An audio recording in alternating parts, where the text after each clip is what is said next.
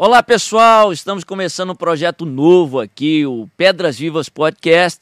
Nós estamos aproveitando aí a plataforma de podcast do Ministério Pedras Vivas e além das palavras, das ministrações, dos estudos da Bíblia que nós colocamos aqui na plataforma, nós também vamos começar um momento agora com entrevistas, com um momento de bate-papo muito interessante, com pessoas sérias, com pessoas relevantes, e para mim relevante é quem tem fruto, quem realmente faz o propósito de Deus, pessoas que têm testemunhos, uma história muito bacana. E através do momento de mesa, do momento de conversa, eu creio que você vai ser muito edificado, você vai se aproximar de Jesus e do propósito que ele tem para a sua vida. A gente já está orando já há bastante tempo por esse momento, orando aí pelas pessoas que vão participar desse momento para que seja realmente é, para te abençoar, para te aproximar do Senhor. E eu estou com muita expectativa que a gente está começando muito bem hoje. Né, uma pessoa de Deus, vamos apresentar ela daqui a pouquinho. E eu costumo falar que essa pessoa que eu já conheço já há um tempo é um, hiperativo ministerial. Não sei se é, eu creio que a, a, a, melhor maneira possível, né? O melhor aspecto possível dessa palavra, eu creio que vai ser uma benção. E quem vai me acompanhar no, nas entrevistas é uma pessoa aqui que é conhecida também do canal, um homem de Deus, o Iago. Oba! Que é... oi, oi, Bispo, Bispo Davi. Oi, gente, prazer estar aí com, com vocês participando. Que honra, né? Participar desse primeiro, desse primeiro episódio aqui do podcast do, do Pedras Vivas. Tenho certeza que vai ser um bate-papo muito especial, vai ser um negócio bacana, você vai gostar muito de participar. Já, já até eh, incentivar o pessoal a compartilhar também, Sim, né, Bispo? com certeza, começo, é. né? Seguir aí o canal, as plataformas se você ainda não segue, ativar as notificações para você não perder nenhum conteúdo aí que a gente publicar, porque já vamos começar com tudo nesse Isso primeiro, aí, né? É. Iago, para quem não conhece, ele é cantor, é presbítero da, da Igreja Fonte da, da Vida, trabalha na Fonte TV, um cara gente boa, oh. apesar de não parecer, né? E tem um defeito só que é palmeirense, né? Eu é brinco que todo homem de Deus tem um espinho na carne, né? Mas uh, ultimamente tá muito melhor Tô do que eu. Feliz demais. É, com certeza. Mas então vamos apresentar. Eu sei que não é muita apresentação, porque principalmente para quem vê no YouTube já vai ver o nome lá de quem tá lá. Mas eu tô aqui com Guilherme Batista. Esse, chegamos. É, esse homem chegamos, de Deus. Bem né, pastor, pastor jovem, uma referência aí para não só para a meninada, mas creio que para a igreja do Brasil. Amém. Né, uma alegria enorme, viu, Guilherme? Creio que é resposta de oração, há tempo que a gente está orando por esse projeto e orando assim a lista das pessoas que a gente já sentou para pensar e que nós iríamos convidar. Você foi um dos primeiros ali da lista. Show. Né? E, e, literalmente foi o primeiro que eu entrei em contato. Né? Já entramos em contato com algumas pessoas, mas o primeiro que nós entramos em contato. E é uma alegria te receber aqui. Gente, é uma alegria poder participar aqui com vocês. Hoje vai ser um tempo precioso a gente poder compartilhar muitas coisas boas, né? Acho que o podcast ele veio com essa ideia, né? Essa é, ideia sim. da gente poder. Eu até estava assistindo o podcast do nosso presidente é, e o entrevistador do presidente disse assim: olha, o podcast é bacana porque é uma, é uma, é uma conversa informal, onde você vai Sim. conversar sobre várias coisas. Sim. Às vezes, quando você vai num programa, vamos dizer, um programa da fonte, lá você tem aquele tempo corrido, ah, você é, tem aqui sim. 30 segundos pra você falar. Tem como roteiro, é você, né? Como é que você é. conta tudo? E aqui no podcast você pode falar à vontade. Quem quiser assistir os vídeos curtos, vai assistir os curtos, mas quem quiser assistir na íntegra vai poder acompanhar legal. essas sete horas de podcast. Só tá começando.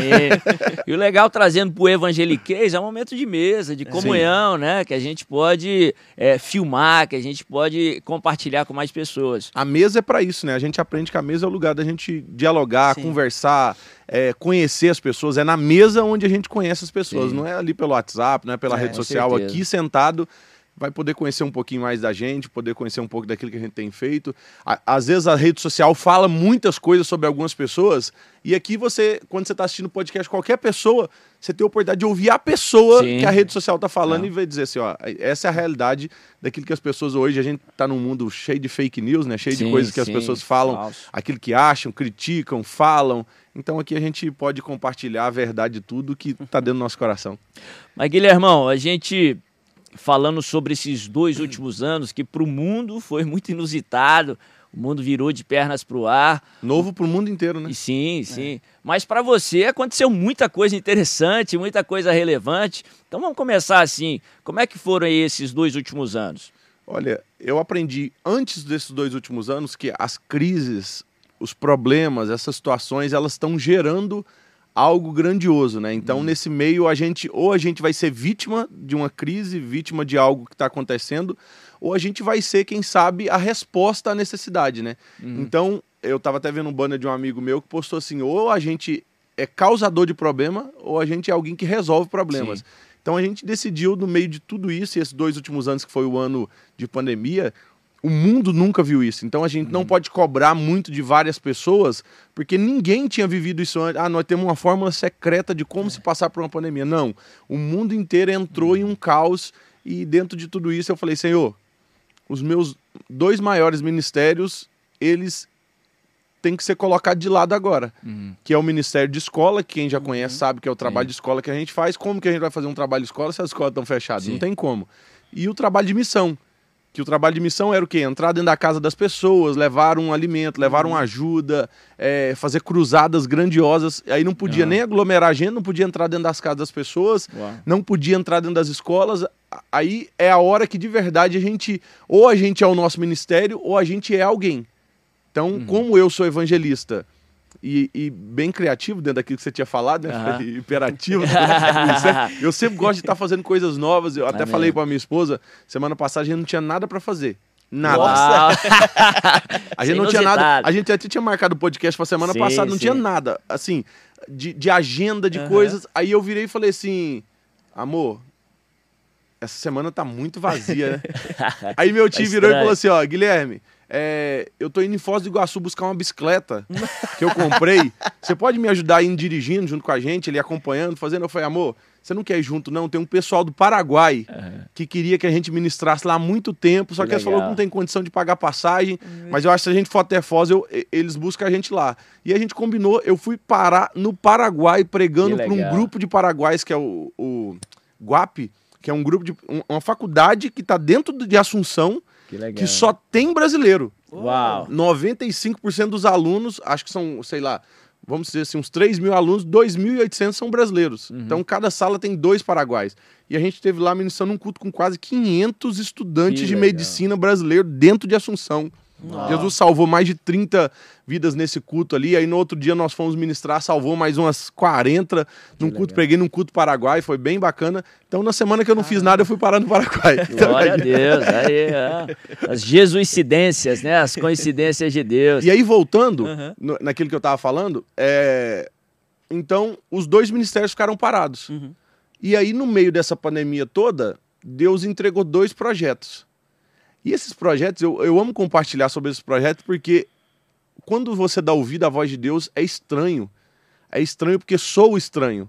Não é uhum. muito normal. Quando Noé recebe um, um, um projeto de uma arca, uhum. claro que soa muito estranho, porque a gente sabe que não chovia. Então, assim, quando as pessoas recebem projetos de Deus, é, é muito complicado de se compreender. Aí Deus entrega um projeto de uma, de, do exército de oração. Uhum. No meio da pandemia, nós fizemos 366 lives de oração às três da manhã. Uau. Então imagina. E essas lives de oração, elas exaltaram muito o meu ministério, né? Porque você fazer oração, levar o povo para orar às três da manhã. Então, assim, para quem. E como conhece... é que veio a ideia do negócio? Fazia às três da manhã, fazia live. No ano de 2019, Deus me pediu algo falando assim: Guilherme, leve o povo a orar. É leve o povo, leve a juventude a orar, era de uma forma específica, leve os jovens à oração. E eu falei, qual que é o nível mais difícil de oração? Orar de madrugada. Uhum. Orar de madrugada é. é. bem complicado, porque eu falei para Deus que eu orava só em horário comercial, né? só, só, no horário comercial que eu tava orando. É. Não tava orando de madrugada. Então eu falei assim, vamos orar de madrugada, então o Senhor quer que eu ore quantos, quantos dias? Eu falei assim, olha, vamos fazer 21 dias. Porque eu, eu, eu, alguém tinha me falado que orar 21 dias se torna hábito, né? Tudo uhum, que você uhum. fizer sim. 21 dias, sim. não só com oração. Se você, se você faz academia 21 dias, todos uhum. os dias seguidos se torna hábito. Se você corre 21 dias, se torna hábito. Uhum. E aí eu fiz, e a hora que eu tô fazendo a primeira live desses 21 dias, alguém me disse assim. É, eu falei, olha, 21 dias se torna hábito, alguma coisa, tal, tal. Alguém entrou e falou assim: não é 21 dias, Guilherme, é 63. Sério? 21 se torna rotina. Olha. Pra se tornar hábito, precisa ser 63. Uau, essa é nova pra mim. Aí eu falei assim. Eu tava ao vivo, né? Eu penso assim, ah, então agora, se eu queria que se tornasse hábito a oração, eu falei, oração vai se tornar hábito na sua vida. Aí eu falei assim: se alguém falou que é 63, então não tem que partir pra 63. Então, 2019, eu fiz 63 dias de oração.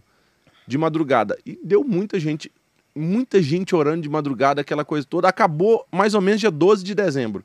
Aí dia 2 de dezembro de 2019 terminou. Foi antes da pandemia. Isso. Antes da pandemia. E aí eu estava no Canadá, fui para estudar, estava lá estudando no Canadá. E aí eu orei o último dia, tinha um grupo de oração do Telegram.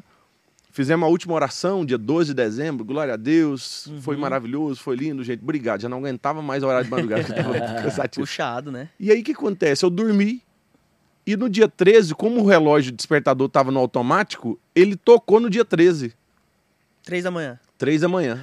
Aí eu levantei e falei assim: ah, hoje não tem live, só dobrei o joelho, já, já despertou, né? Uhum. Vou dobrar o joelho aqui, orei, orei, orei. A hora que eu terminei de orar, que eu peguei o grupo de oração do Telegram, tava todo mundo dizendo assim: Aí. nós ainda estamos aqui, estamos oh. aqui.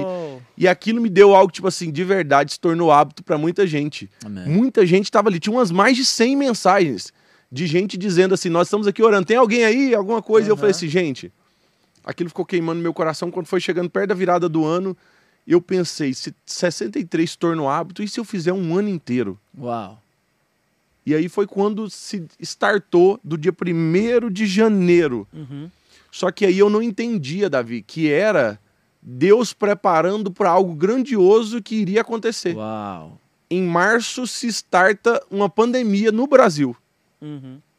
Eu tinha ali por volta de umas 400, 500 pessoas que participavam comigo das lives de madrugada, né? Que estavam participando desde janeiro, aquela coisa. Mas quando começou a pandemia, começou a dar mil, duas mil, três Uau. mil, quatro mil. Tinha lives ali, eu passei meses fazendo live com entre três a cinco mil pessoas de madrugada. Uau. E aí aquilo queimava no meu coração, pessoas aceitando a Jesus de madrugada, pessoas com crise, porque estavam vivendo uma crise na vida, né? Que tipo assim, ah, eu tô sem trabalhar, de onde que vai vir dinheiro, como é que eu vou pagar as coisas, aquela coisa toda. Pessoas pensando em desistir, tirar a vida. E aí eu entendi, Deus preparou 2019 alguém para que no meio da crise existisse alguém de madrugada. Porque eu não sei se você lembra, quando era 8, 9, 10 horas da noite, os stories parecia que era só live, né? Só live. Era é, só live. Todo mundo fazendo live, todo é. mundo fazendo live. Mas um dia eu entrei e eu fui ver, alguém printou e disse assim, Guilherme, só às três da manhã só tem você. Uau. no, na crise da madrugada, que é um dos, dos sim, piores horários, sim, entre meia-noite ali e cinco da manhã, mas principalmente às três da manhã, um horário de crise para muitas pessoas, existia alguém que estava ali. Amém. Existia alguém que estava ali. Literalmente na brecha, né? Na brecha para ser usado por Deus para alcançar um povo. Amém. Então, assim, hoje eu viajo o Brasil inteiro e as pessoas dizendo assim, no momento que eu mais pensei em desistir, no momento que eu mais estava angustiado, triste, vazio, eu entrei de madrugada e encontrei uma live ali Nossa, e era a sua live e eu falei assim, gente, por que, que essa live apareceu para mim? Eram as pessoas que mandavam, indicavam as lives e aí uhum. foi onde começou esse projeto de oração. Só que ao mesmo tempo Deus entrega um projeto no TikTok. Pois Legal. é, cara. Teve esse a plataforma mais sensual, bagunçada Sim. e criticada de todo mundo. É. Então imagina, eu entrava no contraponto de ser hoje o pastor do TikTok, que eles façam o Guilherme. Onde eu chego, vou fazer. O Guilherme é, é o pastor do TikTok. Eu ia te chamar disso, esquecer. É. todo mundo chama assim, o Guilherme é o pastor do TikTok. Em outros lugares, todo mundo dizendo assim: Guilherme é o cara da oração. Uhum. O pastor do TikTok, algo que a, a, a, maior parte falava de uma forma ridícula, né? uhum. né? Tipo assim, ah, o cara ali é o cara do TikTok, só fica nas dancinhas, aquele monte é. de coisa. Mas do outro ponto, eu era o cara da oração. Amém. Então. O TikTok veio antes da pandemia também.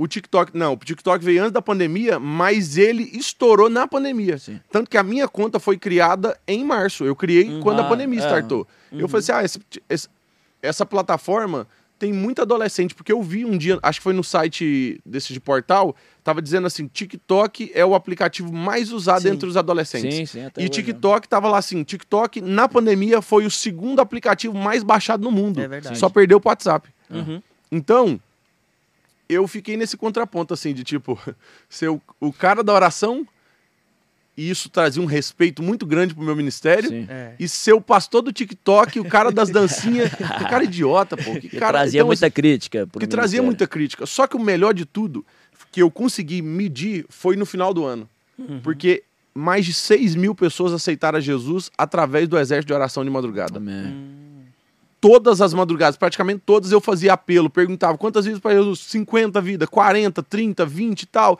aquele monte de coisa. Só que no retiro que eu fiz, através das lives do YouTube, através do trabalho que a gente fez, mais de 6 mil pessoas aceitaram Jesus. Hum. Então aquilo que o povo criticava teve um resultado tão grande quanto aquilo que o povo aplaudiu o tempo inteiro. E aí, quando você entra no, no TikTok, você já tem uma ideia de conteúdo que você ia produzir Não. ali depois Não. que foi surgindo, então? É. Eu entrei por conta da notícia. Ah. TikTok é o aplicativo mais usado entre os adolescentes. Eu sou um pastor de adolescentes. Sim. Eu prego para várias coisas, mas o meu chamado é adolescentes. Uhum. Então eu vi isso. Isso, falei assim, eu tem algo aí. Ali, né? Eu preciso estar ali. Eu preciso. Não é que eu preciso estar ali, eu preciso pelo menos ver o que está acontecendo uhum. ali. Porque no ambiente você está falando, aí o povo, porque antes, um pouquinho antes, eu ia falar nas escolas e o povo, eu falava assim, galera, alguém tem Instagram? A hora que terminava, eu perguntava assim, pastor, ô, ô pastor, tem, qual que é o seu TikTok? Eu falei, não, não tem TikTok não. Coisa idiota. É, até é de eu. Deus, não, né? Essas bobeiras aí. Então, assim, porque era só isso. Basicamente, o TikTok era meio que um double smash, aquele negócio que você ficava fazendo, replicando. Sim, é. Então, é, dentro de tudo isso, a gente começou a fazer isso e aí gerava crítica, gerava esses negócios. E aí Também. a gente entrou no TikTok. Eu até fazia muita dancinha, não a sensual igual todo mundo fazia. Tinha umas que eram engraçadas. Eu lembro, é, pô, é. Aí tinha aquela que o povo fazia assim, ah, tampa, tampa, fazia, uhum. fazia um negócio assim, todo mundo fazia. E eu achava bacana aquele desafio. E eu comecei a gravar com os meus filhos, porque era uma coisa é. legal. Só que um dia, olha que loucura. Uhum. O pastor dos adolescentes o cara que é evangelista, que não evangelizava no TikTok, não evangelizava, já tinha uns um mês e meio que eu tava ali no TikTok, apareceu no meu feed um jovem cristão. Um vídeo cristão no meu feed.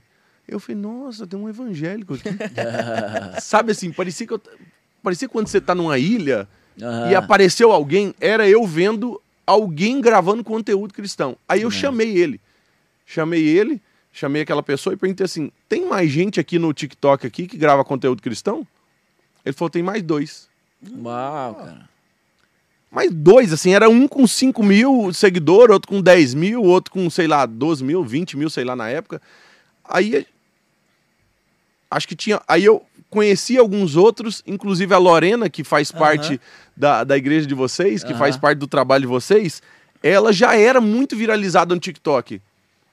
E eu não lembro se o conteúdo dela era muito cristão. Eu acho que o TikTok gravava-se conteúdos aleatórios. Sim. Uhum. Eu, eu tive vários que gravavam conteúdos aleatórios e às vezes colocavam alguma coisinha. E aí eu comecei a achar, e quando eu consegui reunir uns 7, 8, eu falei assim: os adolescentes da minha rede social precisam saber que tem adolescentes cristãos no TikTok. Amém. Eu marquei uma live no Instagram com todos esses que eram do TikTok. Só que no Instagram eles tinham assim 2 mil seguidores, 500 seguidores, uhum. mil seguidores, 8 mil, 10 mil seguidores. Fizemos uma live ali então com eles para eu apresentar esses meninos, dizendo: olha, galera, tem uma galera no TikTok que tá fazendo um trabalho extraordinário. E aí surgiu a ideia: e se a gente reunir esse grupo? Porque nos Estados Unidos tinha um. Tinha um negócio que chamava Hype House. Uhum, Essa uhum. Hype House era uma casa onde eles reuniam os principais TikToks seculares, né? Sim. Os mais famosos de todos e eles ficavam juntos gravando conteúdo. Então, se hoje eu tenho, vamos dizer assim, é, quase 700 mil seguidores no Instagram, aí o Davi tem mais lá um meio milhão, aí você tem mais 200 mil, a gente reúne durante um mês numa casa e grava conteúdo juntos. Eu marcando sim, você, marcando. Sim. Todo mundo marcando todo mundo. Eu saio dessa casa daqui um mês com um milhão é, e meio. Uhum. Você sai com mais um milhão, uhum. todo mundo cresce junto. A Hype House fazia isso. Aí eu falei assim: e se a gente fizesse uma hype house cristã, Uau, onde a gente reunisse os que mais têm é, seguidores aqui no meio cristão e todo mundo crescesse junto. Porque é muito engraçado que nós somos os cristãos que deveríamos mostrar unidade, é, é onde o povo fica mais disperso, né? Sim. Não. Aí a gente conseguiu pensar nessa ideia. E eu falei assim: uma casa onde reúne todo mundo, a versão evangélica disso seria um acampamento. seria um retiro. Uhum. O retiro não é isso, onde a gente sim, reúne o povo sim, junto sim. e passa ali três dias é. junto. E aí, aquilo que é o nome de todas as igrejas, que toda igreja faz retiro, faz retiro, hoje se tornou o retiro. Uhum. Então a gente, como se a gente tivesse patenteado aquilo que todo mundo faz. Não, todo mundo bebe água, então eu criei a água agora. então a gente fez basicamente isso.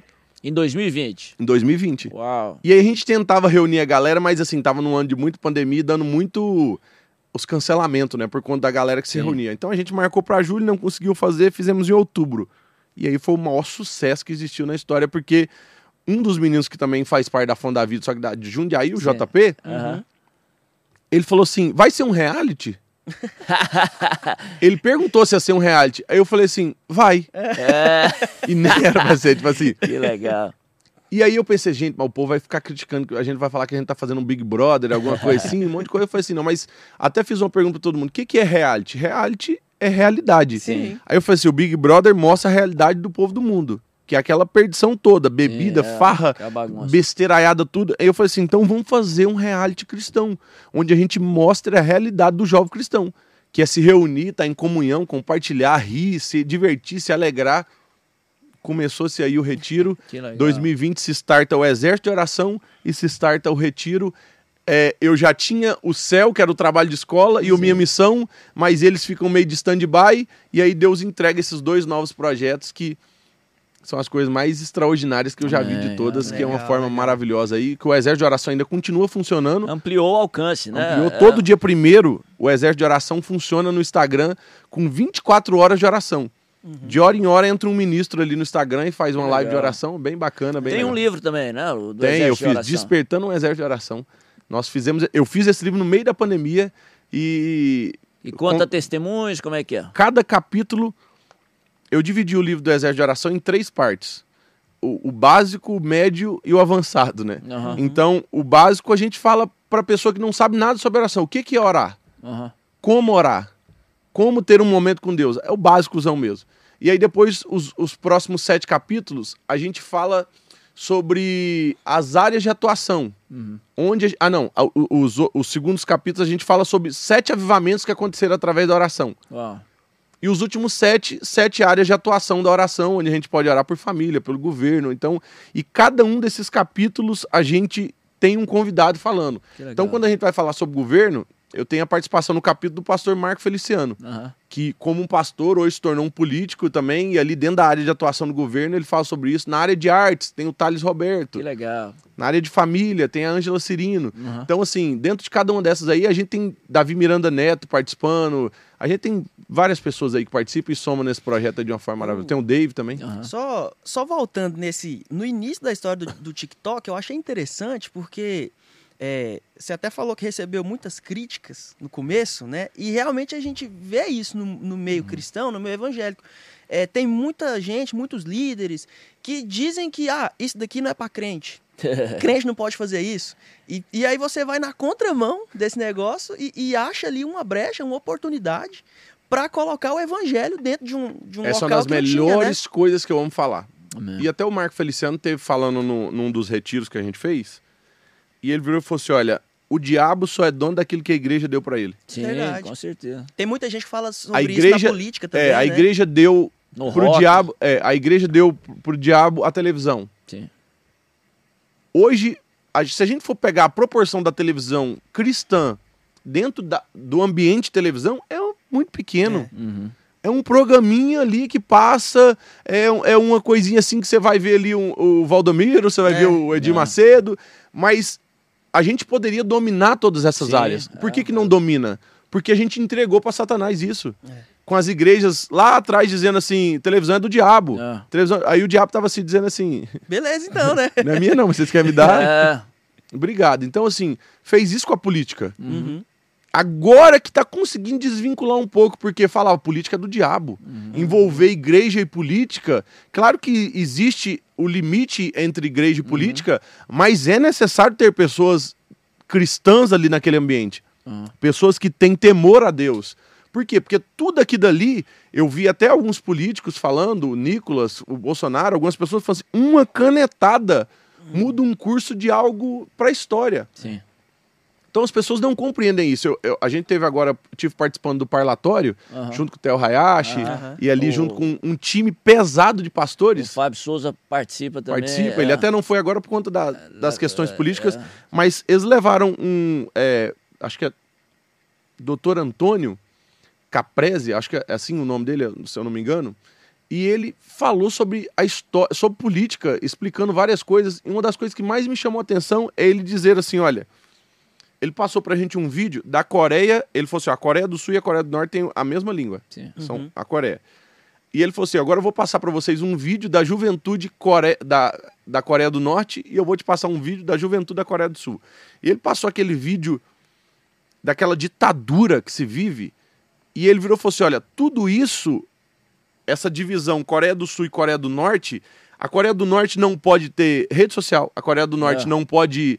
É, eles não podem sair sem autorização do governo do país eles não podem assistir o que querem, eles assistem aquilo que o governo coloca. Então, e aí mostrou a Coreia do Sul fazendo tudo aquilo que a Coreia do Sul pode fazer: a liberdade, rede social, posso ir na praça, posso ir no shopping, posso viajar, posso fazer aquilo que eu quiser. Tem a liberdade de culto, que é a maior, uma das maiores igrejas cristãs evangélicas uhum. do mundo inteiro, é.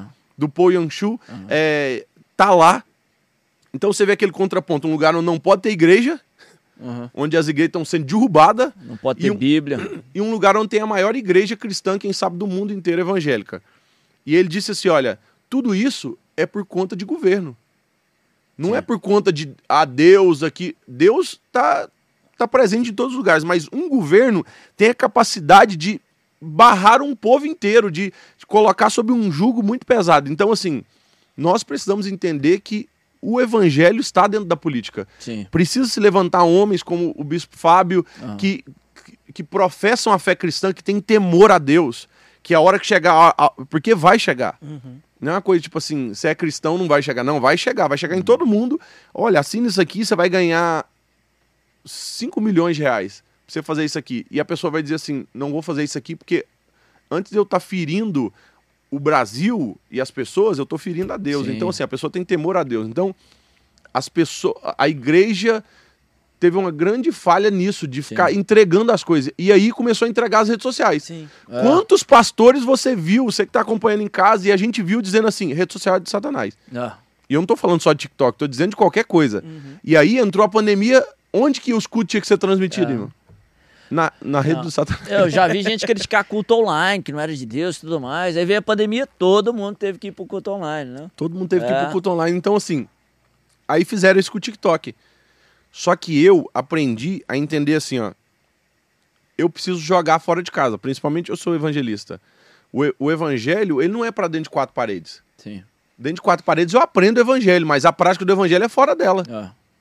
Ah, eu amo meu irmão. Aí a Bíblia está dizendo assim: se você ama o seu irmão, se você, se você só ama o seu amigo, que, que, que, de, que o que há de bom nisso? Não tem nada de bom em você só amar o seu irmão, a sua pessoa.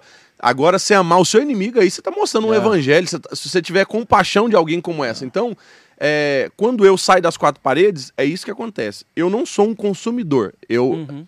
eu não sou consumidor de conteúdo do TikTok. Você produz. Eu sou produtor de ah. conteúdo.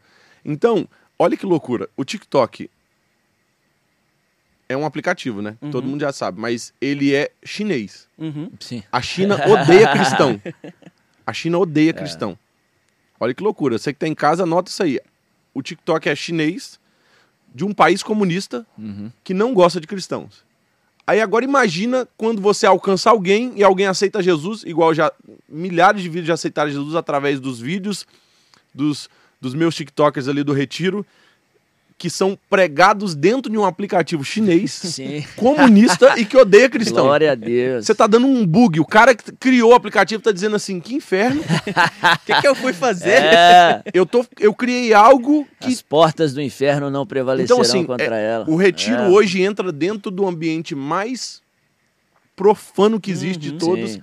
e tem alcançado gente nesses lugares. Amém. Impressionante você falar TikTok eu já conhecia antes da pandemia, mas assim, lógico que desenvolveu muito, é, popularizou mais e mais durante Sim. a pandemia, mas você começou a primeira conta sua em março de 2020, cara. Quando a pandemia começou, eu comecei o TikTok. É, eu, eu costumo falar assim, que quando a gente está vivendo o propósito de Deus, tem as existências e tudo mais, mas você está no lugar certo. Eu comparo como, como peixe, né? Quando uhum. você tira ele da água, lá, ali naquele saco, naquela sacola para mudar ele de ambiente, ele não tem como movimentar.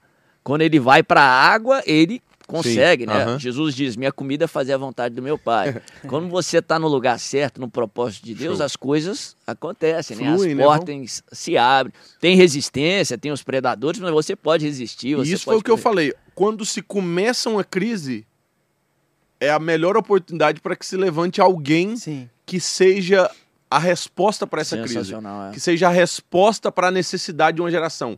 Então, assim, eu entro em escolas. E quantas diretoras eu vi trancar o cadeado da porta da escola Uau. dizendo assim: na minha escola você não entra.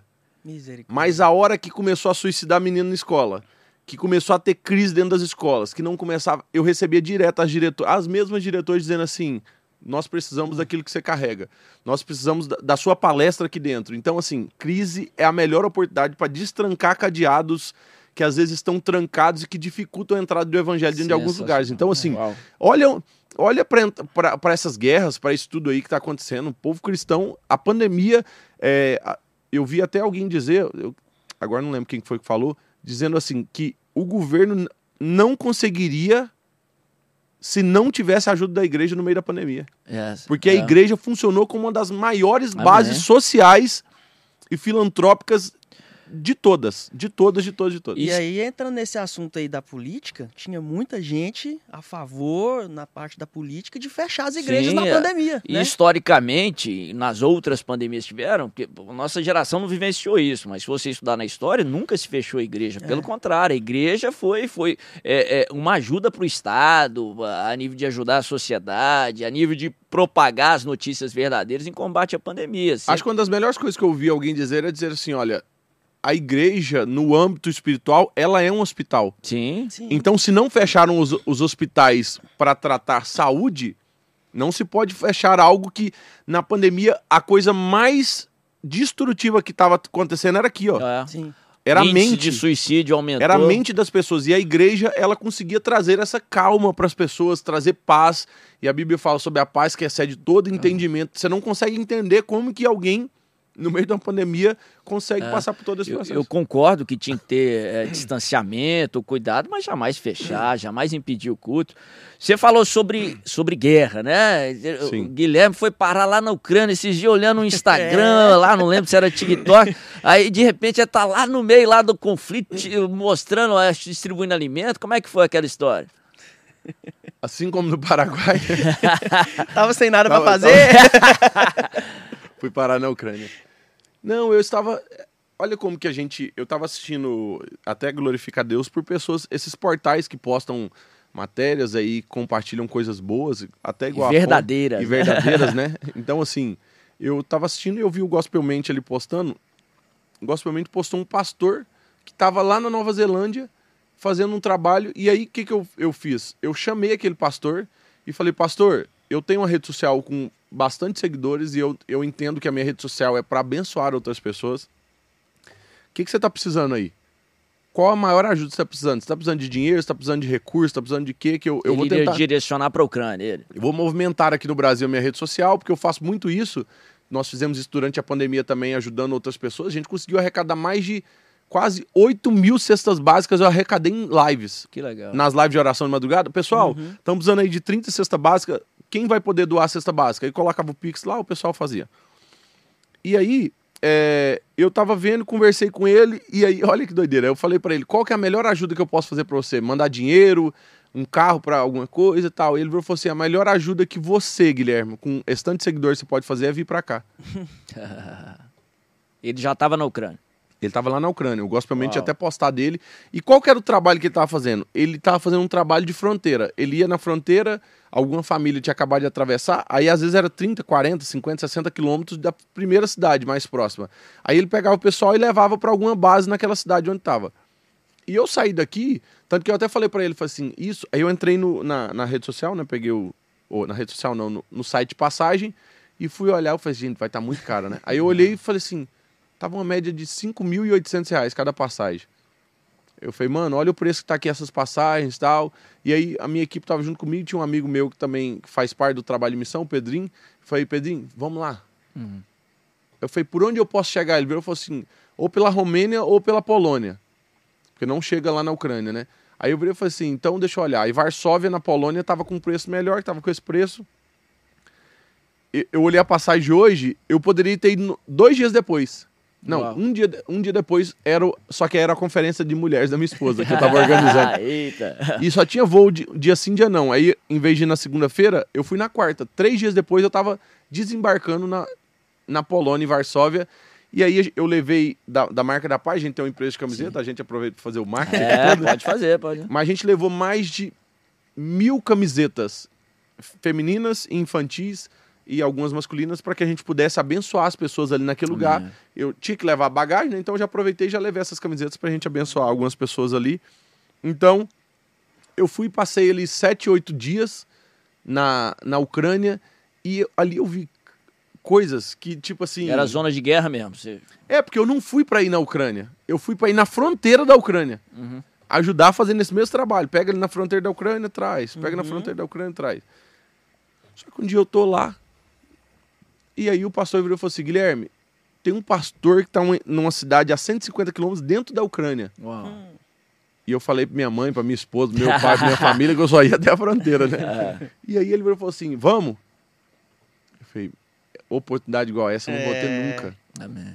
E aí eu entrei, nós passamos a fronteira, chegamos nessa cidade, rodamos ali uns quase 400 quilômetros, chegamos nessa cidade e fomos numa igreja linda. 400 quilômetros dentro da, da Ucrânia? Não, 300 até a fronteira, uhum. mais 150 lá dentro, Uau. então uns 450. A hora que a gente chegou nessa igreja, pensa numa igreja linda. Uau. Só que a frente da igreja, assim, ó, só com barricada do exército.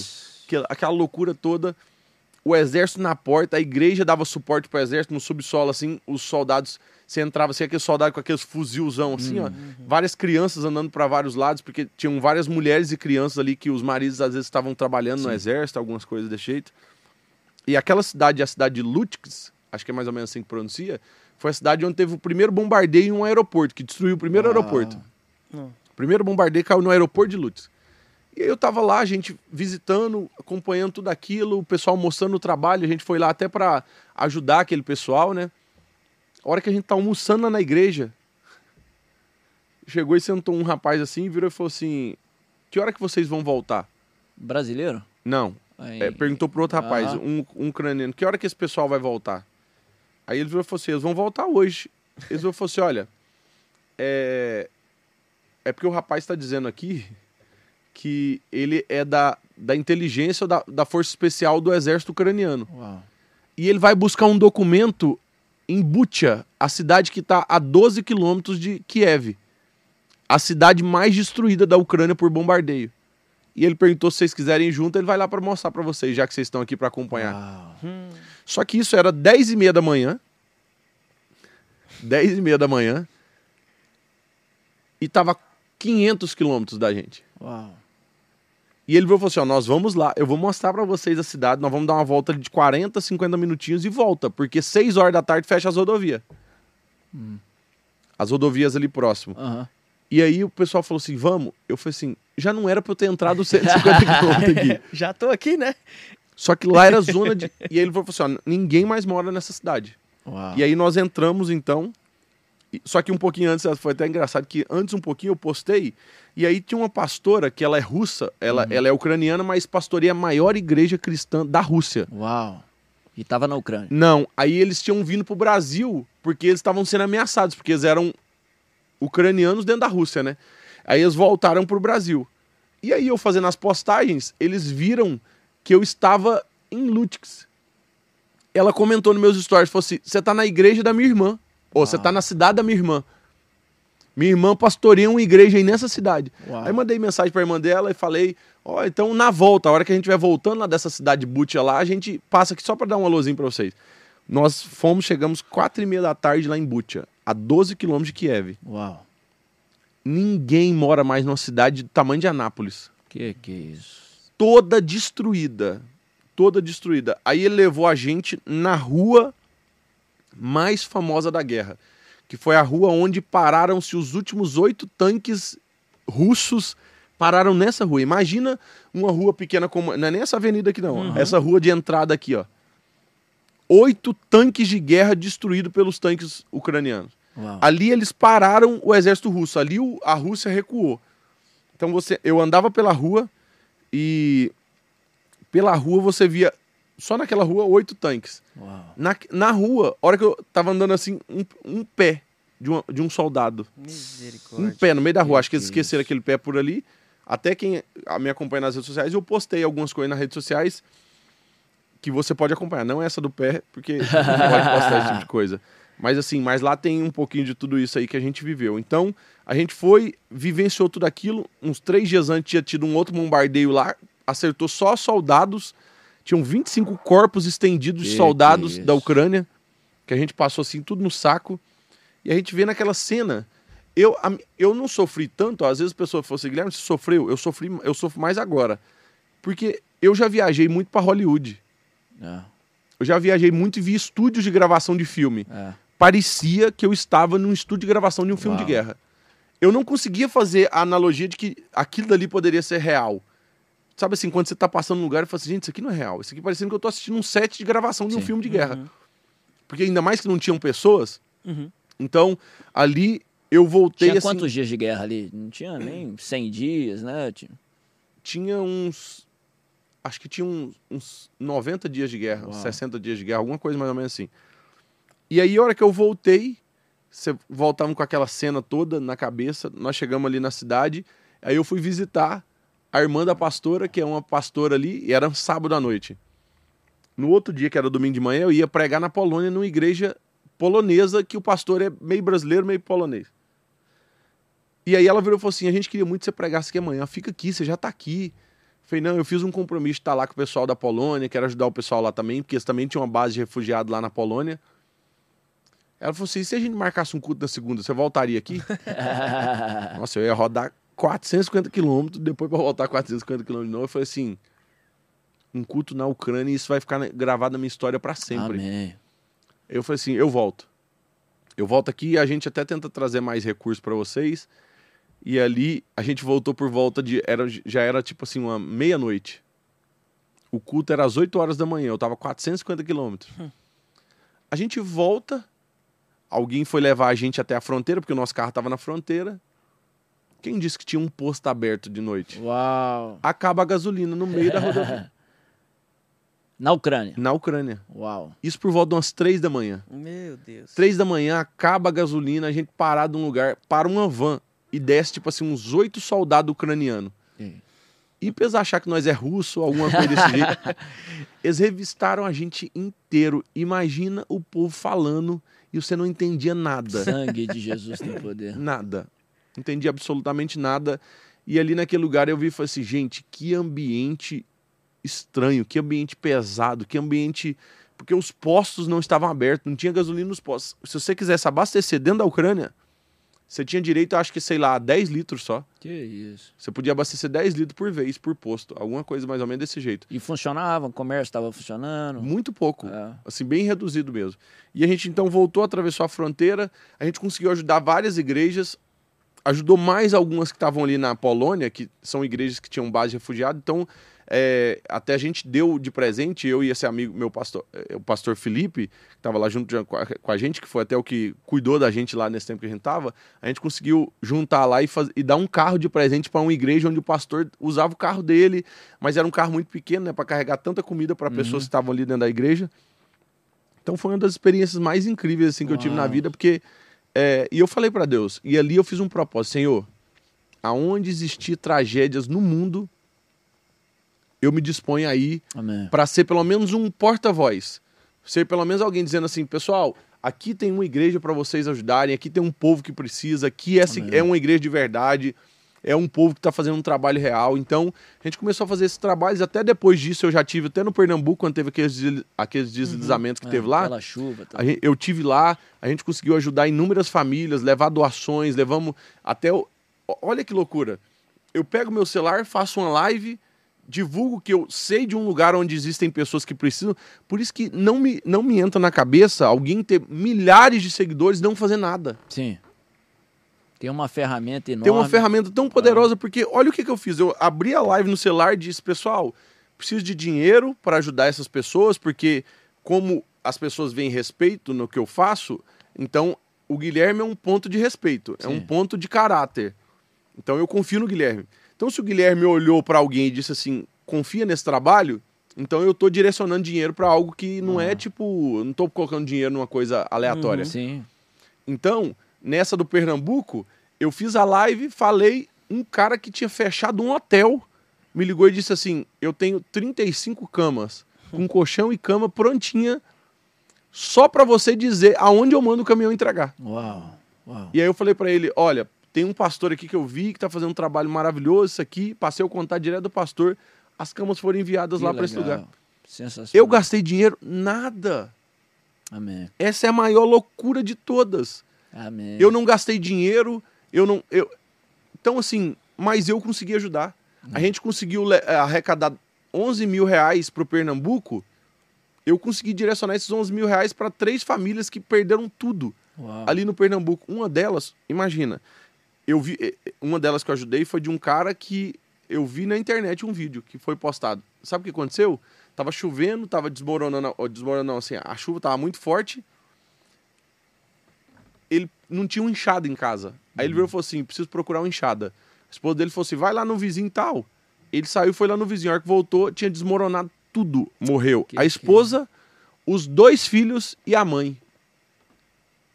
Imagina ele sair com 15 minutos, ele voltar, perder a esposa, os dois filhos e a mãe. A maior base de amor dele, da vida inteira uau, dele, acabou. Uau, uau. Em quem que a gente tem muito amor? A gente tem muito amor em mãe. Uhum. Mas o, o, maior amor da casa entre pai e mãe, você tem um amor muito precioso na mãe. Você tem um amor da sua esposa, porque é a sua esposa, ah. e dos seus filhos. Ele perdeu tudo de uma vez só. Eu fiquei com vergonha de dar ali 5 mil reais para ele, porque eu falei assim: ah. isso aqui não vai mudar nada, nada gente. É. claro que muda, ajuda, mas o que, que é isso dentro do que esse cara perdeu? Dentro do que esse cara passou? Para mim, até as pessoas perguntam assim, como que foi na Ucrânia e no Pernambuco? Eu falei assim, eu tive um choque de realidade muito maior no Pernambuco. É. Uhum. Porque o povo ainda tá lá. É. Eu me deparei com gente dizendo assim, eu perdi a minha família, Uau. eu perdi o meu amigo. Um menininho que passou pela gente enquanto eu tava numa das ruas, teve um dos maiores deslizamentos lá, ele virou e falou assim, o meu melhor amigo de escola morreu. Que que é isso? Aí eu tô lá para fazer um trabalho social e de ajudar. Aí, a hora que eu tô lá perguntando como que aconteceu aqui, assim, muita gente morreu, ele veio e falou assim: Você é o que mesmo? Eu falei assim: Pastor. Ele veio e falou assim: Aonde você tá aí? Morreu um pastor. Que, que... que veio salvar uma criança e a hora que ele chegou aqui, des... atravessou o deslizamento e prensou ele na parede. Ele morreu exatamente no lugar onde você tá aqui fazendo hum. o que você tá fazendo. Nossa. Hum. Então, olha que loucura. Então, assim, uhum. são coisas que de verdade marcam o nosso coração por isso ah. que eu falo para as pessoas, você que está acompanhando esse podcast, se puder gravar e guardar esse corte aqui, porque está no minuto 47. Fica à vontade. Fora das quatro paredes existe um evangelho poderosíssimo. É. Um evangelho extraordinário. Um evangelho que transforma não só as vidas que serão transformadas lá, mas transforma a nossa vida. Quando o Guilherme sai, porque aqui vocês estão olhando para um playboy, um filhinho de papai, um que o pai fez o melhor de tudo. Meu pai me deu a melhor condição de todas. Então eu tenho uma casa boa para morar, um carro bom e tudo isso foi proporcionado. Claro que hoje eu já trabalho, faço algumas coisas, mas a minha base inicial todinha foi proporcionada pelo meu pai. Uhum. Mas quando eu saí das quatro paredes, quando eu saí das quatro paredes da igreja para não participar da igreja e ser igreja, Sim. Eu vi algo que eu falei assim, gente, como que o povo consegue ficar só sentado em um banco de igreja. Uhum. Uhum. A realidade do daquilo que a gente sempre fala assim, ah, estamos enviando missionários aqui, então você pode orar, você pode ofertar e você pode ir. Sim. O Guilherme que está aqui é alguém que vai. Amém. É alguém que vai, que foi chamado para ir. Claro que existem pessoas que foram chamadas para ofertar uhum. e que Deus presenteia ele com uma condição financeira muito grande para isso. Então, eu sou alguém que oro, sou alguém que consigo ofertar e abençoar e sou alguém que vou. Amém. E eu posso dizer para você, o dia que você experimentar o evangelho na prática, de ir, estender a mão para alguém, ajudar aquela pessoa, porque às vezes você manda, não, eu oferto todos os meses mil reais para missões. O dia que você for levar esses mil reais pessoalmente, olhando na cara de algumas pessoas, você vai você vai se deparar com um evangelho que, que, que, que, vai impactar a sua vida para sempre. Amém. Eu, eu, eu, brinco assim, é um segredo até assim, é, a bênção de Deus, a, até o recurso, a prosperidade é com propósito, cara. Assim, quando você entende que é, Deus vai te abençoar, se você entender que Deus quer abençoar através de você, a, aí que faz é aquela toda ideia de que a gente, acho que um pregador disse assim, nós somos mordomos do reino, né? Sim, uhum. é. O que a gente carrega não é nosso, você pegou é. ali para você entregar para alguém. Então é. passa pela gente. Você é. falou sobre as redes sociais, é o, o, barquinho de Pedro, né? Lembra? Jesus lá foi pela manhã, ele deu o que ele tinha, a plataforma que ele tinha para que Jesus alcançasse aquela multidão, cara. Essa mensagem de Pedro, uma das coisas que mais me chama a atenção, saber que é isso? Porque as pessoas sempre falam assim, eu tenho tão pouco, né? Uhum. Eu tenho. Eu, eu, eu não tenho na, é muito pequeno que eu tenho e, e dentro daqueles cinco pães e dois peixes é. e do barco de Pedro, eu entendo de que Cristo sempre vai pedir aquilo que a gente tem. É isso aí. Jesus nunca vai pedir e falar assim para você, me oferte 10 mil reais, é. se você não tem 10 é, mil reais. Ah, me entregue um carro, se você não tem um carro. Ah, me entregue a sua vida, se você não tem a vida. Ele sempre pede algo que a gente tem. Sim, isso aí. O que que Pedro tinha quando Jesus pediu? Um barco. É. Tinha peixe no barco? Não tem. Por isso que Jesus não pediu peixe para ele. É. Uhum. Ele pediu o barco. Ele olhou e falou: assim, Você tem um barco vazio? Eu preciso do barco vazio. Amém. E foi o que Jesus usou. Então, assim, você tem cinco pães e dois peixes? É o que eu preciso. Jesus sempre Uau. usará aquilo que a gente tem para fazer com que algo extraordinário é, aconteça. A gente fica tão preocupado com o que não temos, né? Deus não quer multiplicar o que você não tem, Deus quer multiplicar o que você Isso tem. Aí... é loucura. Então é. Eu, eu, sou apaixonado nessas partes da palavra assim, que, que nos inspiram. São mensagens da palavra de Deus que nos inspiram. Amém. Ah, eu tenho pouco, Deus usa pouco. Ah, eu tenho muito, Jesus vai usar muito. Amém. É a loucura do, do evangelho. Guilherme, vamos voltar um pouquinho lá atrás. Você começou a trabalhar com escola, adolescente. Como é que foi aí sua conversão, seu chamado? Sei que você já era jovem, né? Eu te conheço há muito tempo. Desde o início via que você tinha chamado, já tinha atuação ministerial. Como é que começou a tua caminhada com Deus e o teu ministério? Olha, eu sou o legítimo filho de crente, né? Amém. Só que eu sou aquele filho de crente que nunca desviou. Amém. Nunca me desviei, eu sou um ex-nada. É, quando Glória a Deus, pergunta, é o melhor, né? Quando alguém pergunta aqui, você é ex alguma coisa, você é ex-nada. Eu tenho testemunho do ex-nada. Nunca bebi, nunca fumei, Glória nunca usei drogas, nunca torci pro Palmeiras. Ah! Essas coisas difíceis assim. então essas coisas assim eu nunca fiz, essas coisas ruins. Mas aí dentro de tudo isso, é, a gente precisa compreender que existe o dia do encontro, né? Amém. Um dia onde a gente tem um encontro poderoso com Cristo. É. Então, assim, não é o, o, fato de estar na igreja e ir para a igreja, é o dia que você tem um encontro Sim. que tudo muda. Então, aos 16 anos eu tive um encontro com Jesus, né? E aí. Amém sem nunca ter experimentado nada do mundo, nunca, nunca de verdade experimentei nada daquilo que o mundo oferecia. Jesus sempre chamando, eu tenho algo grandioso para fazer na sua vida, eu vou fazer algo poderosíssimo através de você. Se prepare porque aquilo que eu tenho. Aí eu fiquei pensando assim, o que que Deus pode fazer na vida de alguém? Só que se você olhar para a Bíblia, gente, é, o melhor de tudo é assim, Jesus fez na vida de uns Zé ninguém. É. Jesus pegou aqueles que não eram nada e, e fez algo extraordinário. Então, o Jesus que nós servimos, ele é especialista nisso. Amém. Ele é especialista em pegar pessoas assim que ninguém acredita. Por isso que quando ali você olha em 1 Coríntios 1,27 é, que diz assim que Deus usa as coisas loucas desse uhum. mundo para confundir as sábias. Por isso que eu acredito muito que essa é a geração dos adolescentes. Amém. Amém. Por quê? Porque Jesus ama usar uma geração desacreditada. Yeah. Por quê? Porque o mérito nunca fica com a geração, Sim. o mérito nunca fica com a pessoa. Glória porque o povo fala assim: essa geração está sendo usada, e, e, e aí é onde Deus faz o extraordinário. Então, aí aos 16 anos eu entrego a minha vida para Jesus de verdade. Falo que é onde eu pego. É, meu pai tinha me consagrado e eu falo assim: Senhor, deixa essa consagração agora de lado, porque agora chegou a, a vez de eu me consagrar. Amém. Eu me consagro aos teus pés, eu me coloco no teu altar eu estou disposto a sofrer as consequências do teu evangelho, de viver o teu evangelho verdadeiramente. E aí eu começo uma caminhada com Cristo, ali servindo a Jesus. Eu, eu comecei a liderar os jovens da minha igreja com 16 anos de idade. Que legal. Uau. Então imagina um adolescente liderando um jovem. ah. Era eu fazendo todo esse trabalho, liderando, e aí começou. Começou o trabalho, comecei a liderar, comecei a me apaixonar pelo, pela juventude, comecei a apaixonar, a liderar jovens, trabalhar com jovens, trabalhar com adolescentes.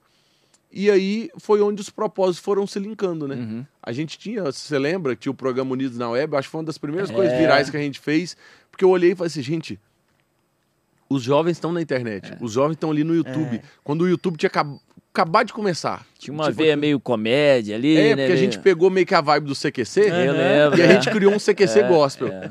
Então a gente ia nos programas só para fazer zoeira, né? Então a gente começava a fazer isso aí. E ali a gente começou a fazer trabalhos evangelísticos, trabalhos que alcançavam a juventude. A gente já teve nos programas aqui da Fonte, ó, é. para falar desses é. trabalhos. Então, assim, é, uma coisa que eu aprendi é que tudo. Nada começa gigante, né? Amém. Tudo começa pequeno. E a gente começou ali, foi crescendo, foi crescendo. Hoje era eu, o Thiago Lobos lembro, e o é. Nonai. O Nonai hoje é um tá lá em São Luís do Maranhão, faz um trabalho extraordinário com criatividade, com gravação de comerciais, umas coisas bem incríveis. Tem um ministério chamado Administração Criativa, fez até aquele vídeo do mendigo no ônibus, né? Que o vídeo viralizou. eu só queria um abraço. tal. E o Thiago Lobos hoje é uma das maiores referências aí de é, lançamento, é. de trabalho em mídia social. Se é. acompanhar aí, você vai ver. Então, assim, tudo começou muito pequeno. E a gente começou e veio desenvolvendo, veio desenvolvendo, e eu parti mais para essa área da juventude, de alcançar jovens, de alcançar adolescentes. Eu acho que Deus me entregou um facão para abrir novos caminhos, Amém. né? Glória a Deus. Até um amigo meu que é pastor disse assim: o Guilherme ele tem um facão na mão onde ele abre novos caminhos para que as pessoas cheguem até Cristo. Então, assim, as pessoas estão chegando até Cristo através de live de oração de madrugada, estão uhum. chegando através de TikTok, estão chegando através de rede social, estão chegando através de trabalhos evangelísticos, de missões. As, as, melhores formas de se abrir caminhos para que as pessoas conheçam a Cristo através de escolas. É Como é que começou o lance das escolas? As Olha, reuniões. o lance das escolas é, é bem engraçado, porque eu. Deus me chamou para as escolas, né? Só que aí eu entendi no meu coração que eu precisava, era para mim ir na minha escola. e, eu, e eu estudava no IP, né? Uhum. Uma, escola, ah. uma escola presbiteriana. Ainda estudava ou já tinha Não, saído? Não, já tinha terminado. Ah. Tinha terminado muito tempo. Já tinha uns 7, 8 anos que tinha terminado. E aí Deus me chama para falar nas escolas. E aí o que, que eu fiz? Fui lá na diretora da escola do IP e pedi autorização. Diretora, Ó, oh, Jesus começou. Eu era muito bagunceiro, nossa Deus. E aí eu falei Você assim. Você não!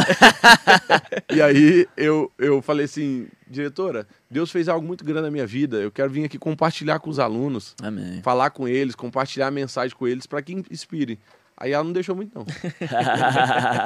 aí ela falou: oh, não tá dando certo. Não, não deu certo, não deu muito demorar. E eu voltei, tava lá na casa da minha avó, que fica em Abadia de Goiás, e minha avó tem uma amiga que era vereadora na época da cidade. Uhum. E eu tô lá meio frustrado, né? Deus falou que era para falar nas escolas. Fui lá na minha escola e levei um não bonito lá da, da ah. diretora. Ela falou assim: por que, você não fala na escola aqui da cidade? Que benção. Eu fui aqui na cidade? Ela falou assim: é, vamos marcar aqui, você vai falar na escola de ensino médio aqui da cidade. Aí eu falei: então marca esse trem aí, deixa eu ir lá falar. E aí esse dia eu fui falar nessa escola. Tinha o período da manhã, o período da tarde e o período da noite. De manhã era uma turma, de tarde era outra, à noite era outra. Eu fui falar de manhã, a hora que eu terminei de falar, eu sou evangelista, fiz apelo do mesmo jeito, né? Perguntei se tem alguém aqui que quer entregar sua vida para Jesus, quer viver a alegria Uau. de verdade e tal. Fiz o apelo, 278 pessoas Uau. na frente aceitando Uau. Jesus. De manhã? De manhã. Aí eu falei assim, que doideira é essa? À tarde eu voltei, mais 175 pessoas aceitaram Jesus. Que que é isso? À noite eu voltei, devia ter umas 60, 45 aceitaram Jesus. Caramba. Eu falei, gente, quase 500 pessoas para Jesus aqui em um dia. Eu não tinha ganhado desse tanto de gente para Jesus na vida. Aleluia. Em um Ia dia. lá só pregava, fazia um louvor? Como é fazia um louvor, pregava, fazia o apelo. Uau. E aí a gente fazia esse trabalho, que é o trabalho que, que tava começando, né? Eu nem sabia o que era esse trabalho. e aí eu voltei para casa assustado aquele dia. Eu falei, gente, que loucura que é essa? Que doideira é essa? E aí a, a, a vereadora perguntou se tem mais uma escola aqui na cidade. Eu falei assim. marca para eu falar nessa escola. Eu quero saber se isso foi só hoje um, sei lá, um, um surto, é. ou se é, é desse jeito que. Porque eu tô entendendo que Deus está querendo fazer algo diferente. Amém. Eu falei naquela outra escola, umas 350 pessoas aceitaram Jesus. Uau. Aí foi onde eu comecei a pensar, marca mais uma. Uhum. E foi marcando, marcando, marcando. Eu lembro que aquele ano nós fizemos poucas escolas naquele ano, mas nós ganhamos 4 mil Quase Uau. 5 mil pessoas para Jesus. Deixa eu te perguntar, é, cê, você tem esse trabalho de é, levar as pessoas a aceitar Jesus itinerante, né? Sim. Existe um pós, depois que a pessoa aceita Jesus, tem algum um alguma coisa que você faz ali ou, ou aí você passa para o pessoal da localidade? Essa é uma das principais perguntas que todo mundo me faz, né? todo mundo me faz essa pergunta. E, e, e, uma das coisas interessantes dessa pergunta é porque tem gente que faz essa pergunta em tom de crítica, uhum. porque eles sempre vão querer algo a mais. Uhum. E se você sempre mostrar algo a mais, eles vão sempre é. ficar questionando, questionando, uhum. questionando. Se ressuscita Lázaro e querem matar Lázaro. Já viu assim, não, mas ressuscitou, mas é. não era para ter ressuscitado. É. Ah, ressuscitou de que jeito? Ah, então, então o povo questiona. Então, assim, e eu aprendi que durante todo esse processo eu testei de todas as formas, de tudo, tudo, porque já são quase cinco anos uhum. entrando na Isso escola. Que eu ia perguntar, começou quando? 2016, 17? Acho que 2017, por volta de 2017 foi quando a gente começou esse trabalho. 2000, acho que finalzinho de 2016 foi quando uhum. a gente uhum. começou. E aí uma das coisas que me chamou a atenção foi que as pessoas perguntam muito isso. E eu testei de várias formas. Ah, vamos entregar um panfleto, vamos fazer pela rede social, vamos discipular esse povo assim, vamos assim. E nada dava certo. Nada uhum. dava certo de ser assim, algo que, tipo. Porque, igual, o trabalho meu de escola, eu fui lá e o trem deu certo. Uhum, então eu falei assim, gente, tá tendo muita dificuldade para isso aqui dar certo. Então, dentro desse formato, quando eu estava terminando, antes de entrar um pouco da pandemia, a gente conseguiu implantar um formato que deu muito legal. Mas que não era eu quem cuidava desse formato. Eu criei um aplicativo, o aplicativo estava começando a funcionar e era super bacana, mas. Aí conectava em alguma. Não, o que eu fazia era isso, olha. Eu, eu pregava uhum. Num pátio de escola com 500 pessoas, no mínimo 450 pessoas estariam lá na frente aceitando Jesus. Uhum. Eu perguntava assim: quantos aqui são, depois que todo mundo voltar para o lugar, quantos aqui são cristãos e têm cargo de liderança na sua igreja? Aí uns 40 levantavam a mão na igreja. Tipo assim, quem sabe eram os 40 que não estavam na frente aceitando ah. Jesus, uns 30, vamos dizer. Ah. hora que terminar aqui, eu preciso falar com vocês. Vinha os 40 lá na frente, 30 lá na frente. Aí eu chegava e dizia assim: a minha responsabilidade acaba agora. Agora é com vocês. Ah. Agora a responsabilidade é de vocês. Legal. Então, eu preciso que vocês procurem um dia da semana que vocês se reúnam, que vocês façam um louvor, uma palavra, para que esse povo tenha aqui. Aqui é a igreja deles. Uhum. Aqui é a primeira igreja deles. Uhum. Vocês serão os primeiros pastores deles. Porque eu tenho falado para essa geração, eu sou pastor, mas eu não entro dentro das escolas o tempo inteiro. Tipo assim, eu não fico uhum. ali dentro da escola. Então Deus está levantando pastores de 12, 13, 14, 15 anos de idade. Não pastores com títulos. Uhum. Porque pastor não é um título, pastor é uma, é função. função. Então, se alguém está dentro de uma escola, tem 13 anos de idade e ele dirige um culto uma vez por semana, que ele junta o povo, ele é o pastor da escola. É. Ele não é um pastor, assim, de título, mas ele é um pastor de é, cargo. De responsabilidade. De responsabilidade é, aquilo que ele faz, porque ele está cuidando de um povo ali naquele lugar. Então, Deus tem levantado. Se você é adolescente, Deus tem levantado adolescentes de 10, 11, 12, 13 para ganhar suas escolas para Jesus. E aí eu passo a responsabilidade para eles. Eu pergunto para eles ali na hora, assim, quem tem mais espírito de liderança? Aí você acha uns 3, 4, 5? vocês são a liderança então desse grupo. Vocês vão liderar esses 40 que vai liderar a escola inteira. A gente começava a fazer esse tipo de coisa. Mas eu me lembro de uma pergunta, como essa sua que você fez assim, mas é, é você fez uma pergunta para me questionar, para perguntar sobre sim, essa coisa. Sim. Mas tem gente que fazia isso no tom de crítica. E a hora que eu terminei de pregar, que eu falei na, na, na minha igreja, foi na minha igreja, eu terminei de falar e virei e falei assim: olha, só essa semana mais de mil pessoas aceitaram a Jesus nas uhum. escolas que eu falei. Aí a hora que terminou, ele falou assim: eu achei muito bonito aquilo que você falou, mas eu queria saber aonde esses mil estão congregando. Uhum. Você pode me dizer aonde eles foram congregar, onde eles estão congregando? Porque eu acho que só ganhar não faz muito efeito, né? É, eu falei assim, irmão, vai lá na secretaria e pega só os que aceitaram Jesus nos últimos quatro domingos aqui da igreja e me diz onde eles estão congregando. Uhum. Me diz os dos últimos domingo que aceitou, que é, que é 10, 12, 5, 7 que aceitou a Jesus aqui na frente no culto de domingo. Se você me falar aonde está o povo que aceitou nos cultos de domingo, que tem 700 obreiros aqui para cuidar deles, e que a metade desse povo que aceitou Jesus aqui na igreja não está congregando em lugar nenhum, ou às vezes está em outras igrejas, ou às vezes você nem sabe onde está, eu vou te falar onde está os mil, porque não tem como, a gente não dá conta de cuidar uhum. de cinco que aceita Jesus na igreja. Sete, oito, dez ali, quinze. Agora imagina 500 numa paulada só, mil numa semana. É. Não tem logística. Então eu entendi, dentro de toda a logística que eu estava fazendo, que eu sou uma pessoa que apresenta o Cristo de um jeito diferente. Uhum. Eu mostro, apresento Cristo para as pessoas. Então, eu sou um evangelista, eu estou aqui para apresentar Jesus e a pessoa fala assim: amei Jesus. Eu não olhava Jesus nessa perspectiva. Nossa, Jesus é isso?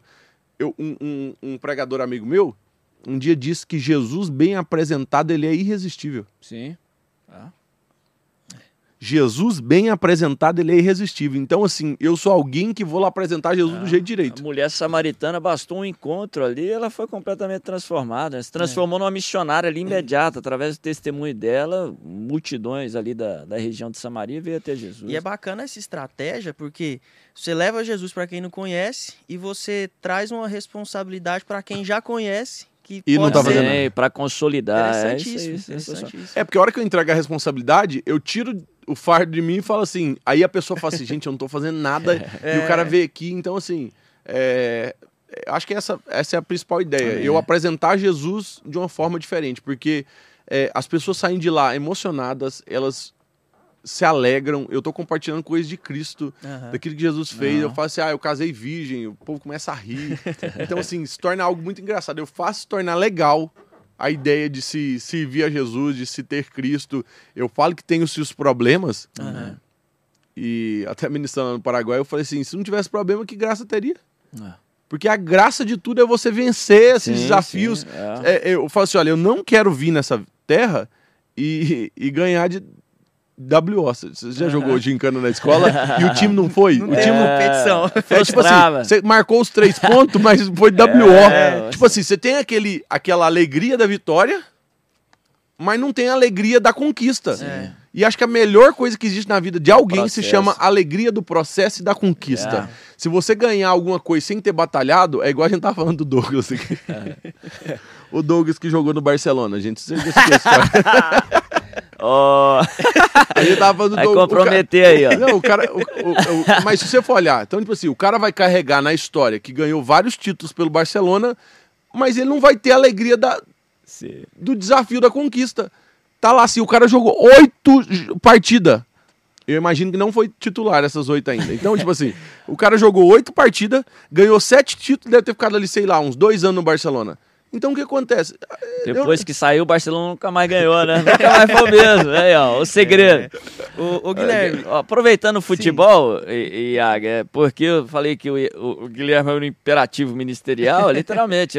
minha família, é, a família da minha esposa mora tudo lá em Boston, a gente vai muito lá, né? Uhum. E aí, esses dias, pô, a seleção tá aqui em Boston, eu tava lá. Eu falei, eu gosto muito de futebol, uhum. olha que interessante. Aí de repente eu olhando lá um portal aí secular, pô, Pastor Guilherme com a seleção. Eu falei, uai, o que o Guilherme tá fazendo? Não para, aí? né? Que quando você viu, eu tô no Paraguai, é... quando você viu, eu tô na Ucrânia, quando você viu, eu tô com a seleção. Como é que foi aquele negócio lá? O Dunga falando de você, tal, que foi fazer uma reza lá. Como é que foi aquele negócio? Gente, vocês acompanhar, vocês vão assistir. Dita Guilherme Batista na seleção brasileira, vocês vão ver essa matéria, porque isso foi um dia muito doido. Sabe aquele dia, tipo assim, atípico? Igual, é, o Davi Luiz já acompanhava a nossa empresa nas redes sociais, me acompanhava ele também, estava nas redes sociais, mas eu nunca tinha estado junto, assim, pessoalmente, né? E aí eu vi que a seleção brasileira ia estar tá lá e eu sempre levava camisetas da Marca da Paz para abençoar algumas pessoas e principalmente porque o povo dos Estados Unidos gosta muito. Sim. Eu tinha algumas camisetas ali separadas e eu falei para ele, olha, queria levar algumas camisetas de presente para vocês. A gente tinha umas camisetas regatas que os jogadores usavam por baixo. Uhum. Jesus me faz campeão, a casa ideia uhum, toda, e eu queria levar legal. de presente para a galera. E aí, em, na região de Nova York, não deu certo.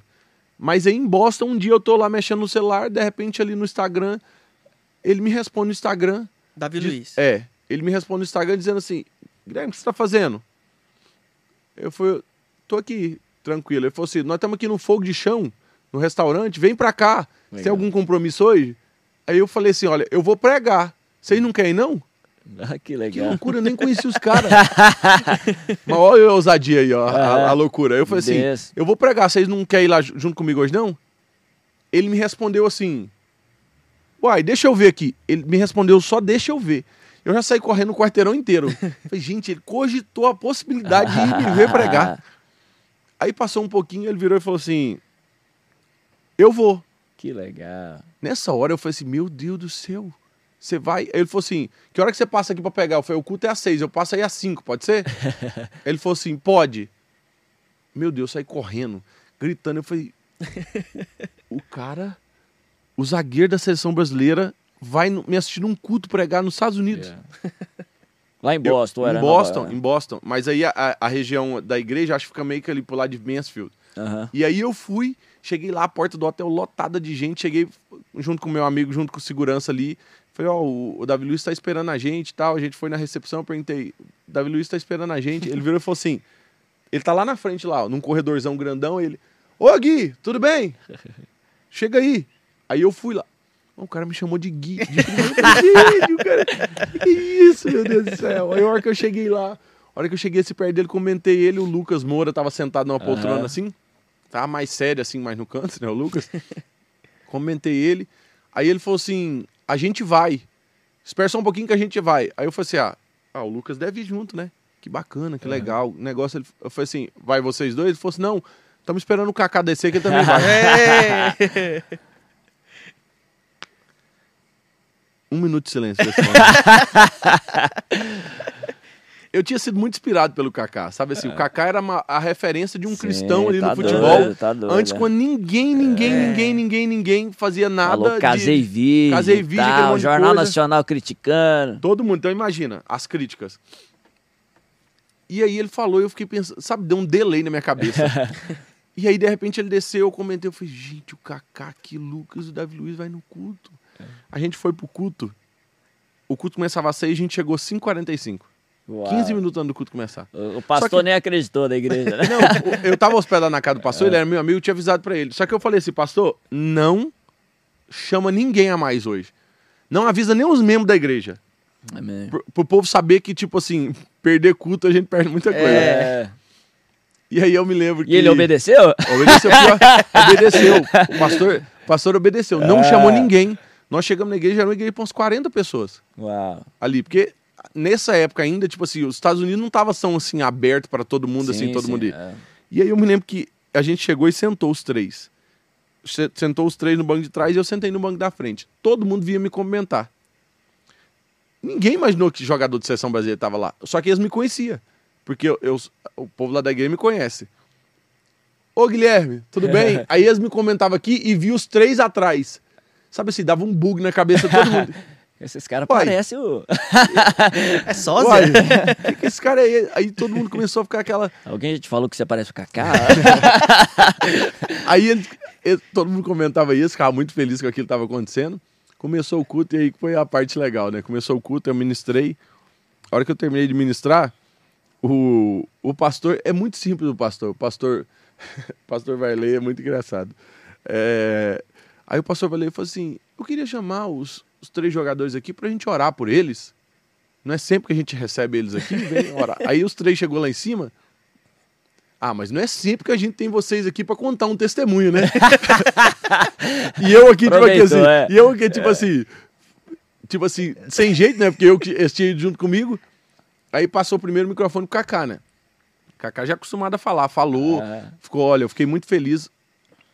E ele falou assim: olha, o Gui nos fez o convite, tá aqui e tal. começou a falar aquilo ali tudo e compartilhou. A gente não veio aqui como jogador, a gente veio como servo do Senhor, como irmão de vocês, participar desse culto, tal, tal. E ele falou. Aí passou pro Lucas. Aí o Lucas começou a contar um pouco do testemunho dele e começou a chorar. Uau, compartilhando um pouco do testemunho. E aí depois terminou ali com o Davi Luiz. Tipo assim, eles ficaram muito felizes com a oportunidade de poder compartilhar, porque eles viram que não era muita gente. Amém. Então, assim, eram umas 40 pessoas que estavam naquele culto, né?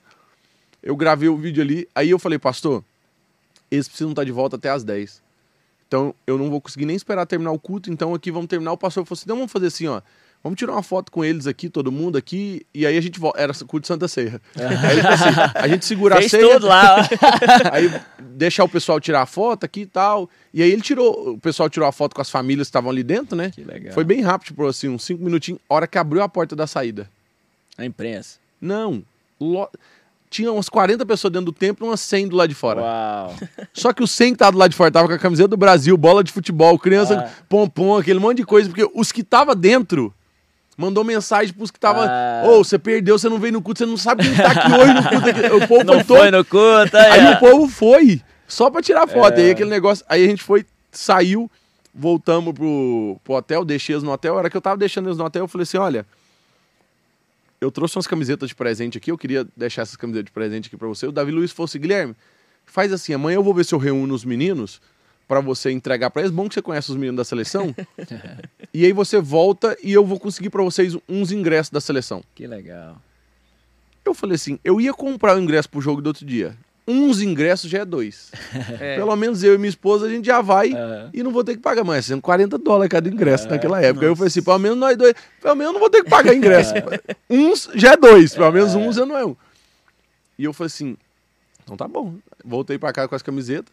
No outro dia ele mandou mensagem, Guilherme, pode ir lá às sete. Aí eu cheguei lá no hotel, a hora que cheguei no hotel, estamos ali na recepção, o Dunga tava lá, eu falei, ó, oh, Dunga, quero te agradecer por ter liberado os meninos ontem para ter ido no culto. Eu sou o pastor que levou eles tal. Esse cara muito feliz. O Duncan falou: muito bom, parabéns pelo trabalho, tal, tal. Elogiou o trabalho que a gente fez. Subi, a hora que cheguei no segundo andar, que eles abriu a porta, a seleção brasileira inteira tá na minha frente. Uau. Quase que eu voltei. Eu falei, gente, eu não preparado aqui. Só que eu fui para levar as camisetas. Amém. Eu fui para levar as camisetas. Eu cheguei lá, entreguei as camisetas, o, o até o o Davi Luiz falou assim: senta nessa sala que era a mesa da CBF, uma mesona dessa aqui, uhum. grandona, assim, enorme, aquela mesa daquele tamanho do mundo inteiro. E aí, a hora que a gente tá lá sentado assim, ele veio e falou assim: você não vai tremer, não, né? Aí eu fiquei pensando assim. Não vou não, né? Tipo, acho que ele ficou com medo de eu tremer, porque quando o jogador uhum. da seleção brasileira chegar lá, ele falou: não, é porque você vai falar. Não oh, vamos fazer um culto. Que legal. E aí você vai dar a palavra pra galera toda. Glória a Deus. Aí eu falei assim, aí começou a chegar muito jogador, começou a chegar, não coube na mesa da seleção. Aí ele falou, vamos ali pra um outro espaço. Aí foi pra um outro espaço, e eu me lembro que eu fazia culto com jogador de futebol. Só que esse dia foi legal, o que foi legal foi que a... eu tinha que fazer o culto inteiro. Eu que fiz o louvor. Que legal. Coloquei ali uma raridade do Anderson Filho. Você é um espelho que reflete. A gente cantou duas canções ali assim, aí eu dei a palavra. E na hora que chegou na hora de fazer o apelo. Porque a hora que chegou na hora de fazer o apelo, eu me sentia com a bola no final de Champions. Uhum, pra chutar indo para bater o pênalti e dizer assim: ou eu faço esse apelo e não vem ninguém e fica muito feio é, tipo, o que eu fiz aqui, ou eu faço, tipo assim, se alguém entregar a vida para Jesus aqui, vai ser algo maravilhoso, vai ser algo Festa histórico. Festa no céu né? e na terra, é. Festa no céu e na terra. E aí eu preguei e fiz o apelo três jogadores entregaram a vida para Jesus. Glória a Deus, Nossa. glória a Deus. A hora que eu vi aquela cena que os jogadores de joelho, eu falei assim, gente, eu zerei a vida. Amém. que Matou loucura. o chefão. Que loucura, olha o que Deus fez. Eu me lembro que o Fabinho, que tá no, no Liverpool, Sim. o Alisson Becker, que é o goleiro da seleção é. hoje, e o Lucas Lima, que eu acho que hoje tá no Bahia, alguma coisa assim, foram os Fortaleza. que... Fortaleza. Fortaleza, isso. É. Se, é, se prostraram lá na frente, entregaram a vida deles para Jesus. Foi um dia histórico, foi um dia glória maravilhoso. Deus, e aí eu fui no outro dia, eu postei, né? Fui no outro dia para assistir o jogo. O Brasil ganhou de 4 a 1 glória a Deus. Né? Imagina se perdesse. Consolidou, consolidou o trabalho. E aí o, começou as matérias, né? Uhum. Porque quando teve a primeira coletiva, o povo começou a falar assim: aí apresenta aquele pastor lá. Eu acho que eles começaram a criticar demais. É. Criticar, criticar, criticar. E aí eu acho que o Dunga para não ficar ali naquele peso do povo tempo inteiro, falou assim, não, aí deu aquela polêmica uhum. toda, deu aquele BO todo que aconteceu na seleção. que contribuiu para o teu ministério, né, cara? É. Deus usa algumas coisas aí para amplificar o ministério. Né? Tem, Tem muitas então... pessoas que fogem das polêmicas, né? Mas é. às vezes são algumas críticas e polêmicas dos outros que vai fazer com que muita Deixa gente Deixa eu te fazer uma pergunta aqui então. Pergunta polêmica. Todas as os projetos, tudo que você falou aqui, é, começou com a rede social, né? Eu estava olhando na minha rede social, vi um pastor e fui. Aí o Davi Luiz me respondeu na rede social. Eu tenho um projeto na rede social. Eu queria saber a sua opinião sobre fazer jejum de rede social. Ó. Oh.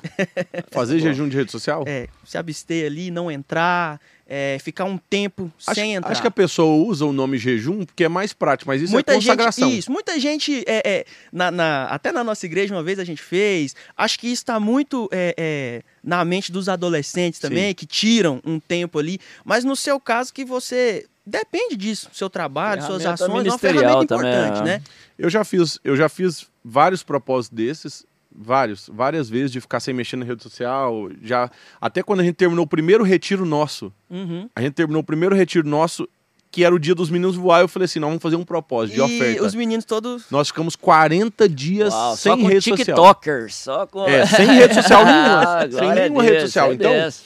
os meninos ficaram ah, dessa forma. Então, eu não tenho nenhum problema do pessoal chamar de jejum, Uhum, Mas assim, é. eu sou assembleiano, né? É. E aí quando você vai falar para o assembleiano, o assembleiano fala assim, não, jejum é só de comida, uhum. é só se abster da comida, aquele monte de ah. coisa e tal, tal. Então assim, eu não tenho problema quem olha nessa visão. Uhum. Se você olhar nessa visão, eu consigo colocar os dois como jejum.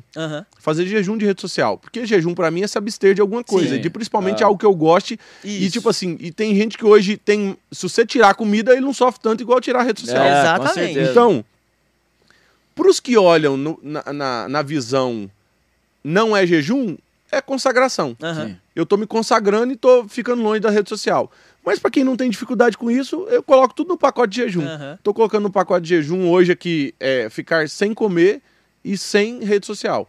Então, assim, eu sempre falo para os meninos, não deixa de fazer o de comida, né? Não deixa de fazer. Sim. Porque eu aprendi um, um, uma coisa extraordinária e eu quero compartilhar isso com você que está assistindo aqui. Um dia eu vi alguém falando que o estômago é o único órgão do corpo que consegue emitir os mesmos sentimentos e sensações do cérebro. Porque se você ficar sem beber água, você não, você não, você não tem aquele desespero. Nossa, tô sem beber água, aquela loucura toda. Você, os outros órgãos, que o pâncreas. Qual é a forma com que o pâncreas. Não, nenhum. O estômago faz. Então, por isso que quando você. Por isso que abrir mão de é, fazer o jejum, quando Jesus está sendo fazendo o jejum para vencer as provações, é porque quando eu aprendo a vencer a comida, uhum. eu tô me colocando tipo no nível 1 para conseguir vencer as próximas coisas que vão vir na vida. Sim. Uhum. Porque uhum. quando você deseja uma mulher, se você, você é casado? Sim. Então se você é casado, o desejo não é do coração, o desejo vem da onde? Da mente. Da mente. Então o que acontece? A única coisa no corpo que consegue fazer você ter desejo de algo é o estômago. Eu tô com. Nossa, tô com desejo de comer pra... essa batata frita aqui. Uhum. Eu tô com desejo de comer esse prato de comer. Nossa, mas eu tô num desejo de comer. Então, tipo assim, o, o estômago emite os, o mesmo sentimento que o, o, cérebro faz com desejo. Então, quando eu consigo, num prato de comida, olhar para o prato de comida e falar, não vou comer, eu tô no nível 1 do olhar para uma mulher e não e, e não é, é, cair em pecado, em tentação com ela. Uhum. Então, quando eu estou fazendo jejum, quando Jesus está fazendo, mostrando para a gente a importância de jejuar, é a oportunidade de eu dizer assim, aprender a dizer não para aquilo que de verdade eu preciso vencer nesse exato momento. Então, se eu me abdico de comida hoje, é como se fosse o nível 1 para conseguir abdicar de tipo estar casado e não ficar olhando pornografia. Uhum. Porque se eu não consigo vencer, é como se Deus estivesse dizendo: coloca um pão aqui. Uhum. Já viu quando você faz jejum? Até pão fica prazeroso, né? É, até, até o cheiro do pão, então aquele negócio. Então, se eu coloco um pão, olha a loucura, se eu coloco um pão que não fala comigo, uhum. que não grita pra mim, que não fica nu na minha frente, que não me tenta falando algo, dizendo assim, vem aqui e me pega aquele negócio. Se eu não consigo vencer algo que não fala nada, você acha que a hora que a mulher parar na sua frente e falar assim, vem, é alguma coisa eu vou conseguir é. vencer isso? Não consegue. Irmão, se aquilo que não falou nada, se um prato de comida que não fala nada, a pessoa não consegue se conter, não, eu preciso comer, aquele monte de coisa. Aí, isso aqui, a hora que aparecer a primeira tentação da sua frente, você não consegue vencer ela. A hora que aparecer a primeira proposta de alguém dizendo assim, assina isso aqui, você vai ganhar um milhão de reais. Porque essas são as propostas é. que o Fábio recebe quando ele é político. É. Então acontece, se eu não consigo vencer um prato de comida que não fala nada, você acha que a hora que alguém vier e falar assim, você vai perder seu cargo, ou você vai, isso aqui, você pode ganhar um milhão de reais, uhum. ou a mulher dizer assim, ah, vem aqui e eu tô facinha para você. A mulher do serviço. Então, o jejum aprendi que é para isso. Então, eu aprendo a dizer não de algumas coisas para que eu me fortaleça. Então, rede social é algo que hoje destrói muito algumas pessoas. Então tem muita gente que faz jejum de rede social, não só pelo fato de estar usando muito jejum, ah, usando muita rede social, mas faz porque, tipo, se ficar muito na rede social, ele entra num site pornográfico. Sim. Ele, ele cai assistindo vídeos, uhum. ou a mente dele vai em outras coisas, assim, ouvindo aquelas músicas seculares que passam. Então, assim, para quem vê como não, não pode ser jejum tipo rede social, é, usa o nome consagração. consagração. Só vai mudar o nome, ah. mas é, é jejum. É, funciona por propósito. Guilherme, uma próxima pergunta, cara. Vamos aí para uma pergunta mais séria, para aproveitar você falar. Qual foi o momento mais difícil da vida do Guilherme e como você encontrou Deus aí no meio da dificuldade, com, como você prevaleceu? O mais difícil? Sim. Acho que é a separação, né? Uhum. Acho que a separação eu e a minha esposa, a gente compartilha muito disso. A gente, quem sabe, depois pode voltar aqui só para falar dois, sobre um processo é, como esse. Mas é, nós dois passamos por uma separação, né? E nós dois passamos por uma separação que a gente não queria separar. Uhum. Então, assim, a gente tem compartilhado por onde a gente vai que, mesmo a gente passando por tudo isso, a gente acredita na família, a gente odeia o divórcio, a gente não não gosta dessa ideia, essa loucura toda. A gente sabe que o que foi dito ali, assim, que o divórcio foi concedido pela dureza do coração Sim. e quando parte para duas pessoas, você não consegue responder pela outra pessoa.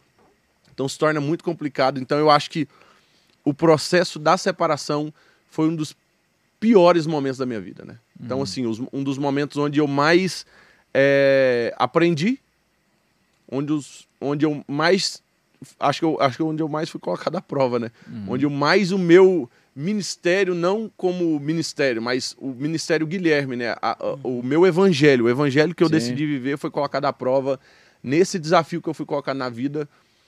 porque foi é, é onde se entra todos esses pratos de tentação, é, todos sim. assim são porque é onde você quer chutar o balde, uhum. onde você se revolta, onde você grila com tudo, onde você fala assim, por quê? Onde muitos questionamentos passam na sua cabeça, e aí você fala assim, eu não merecia isso, eu não precisava passar por isso.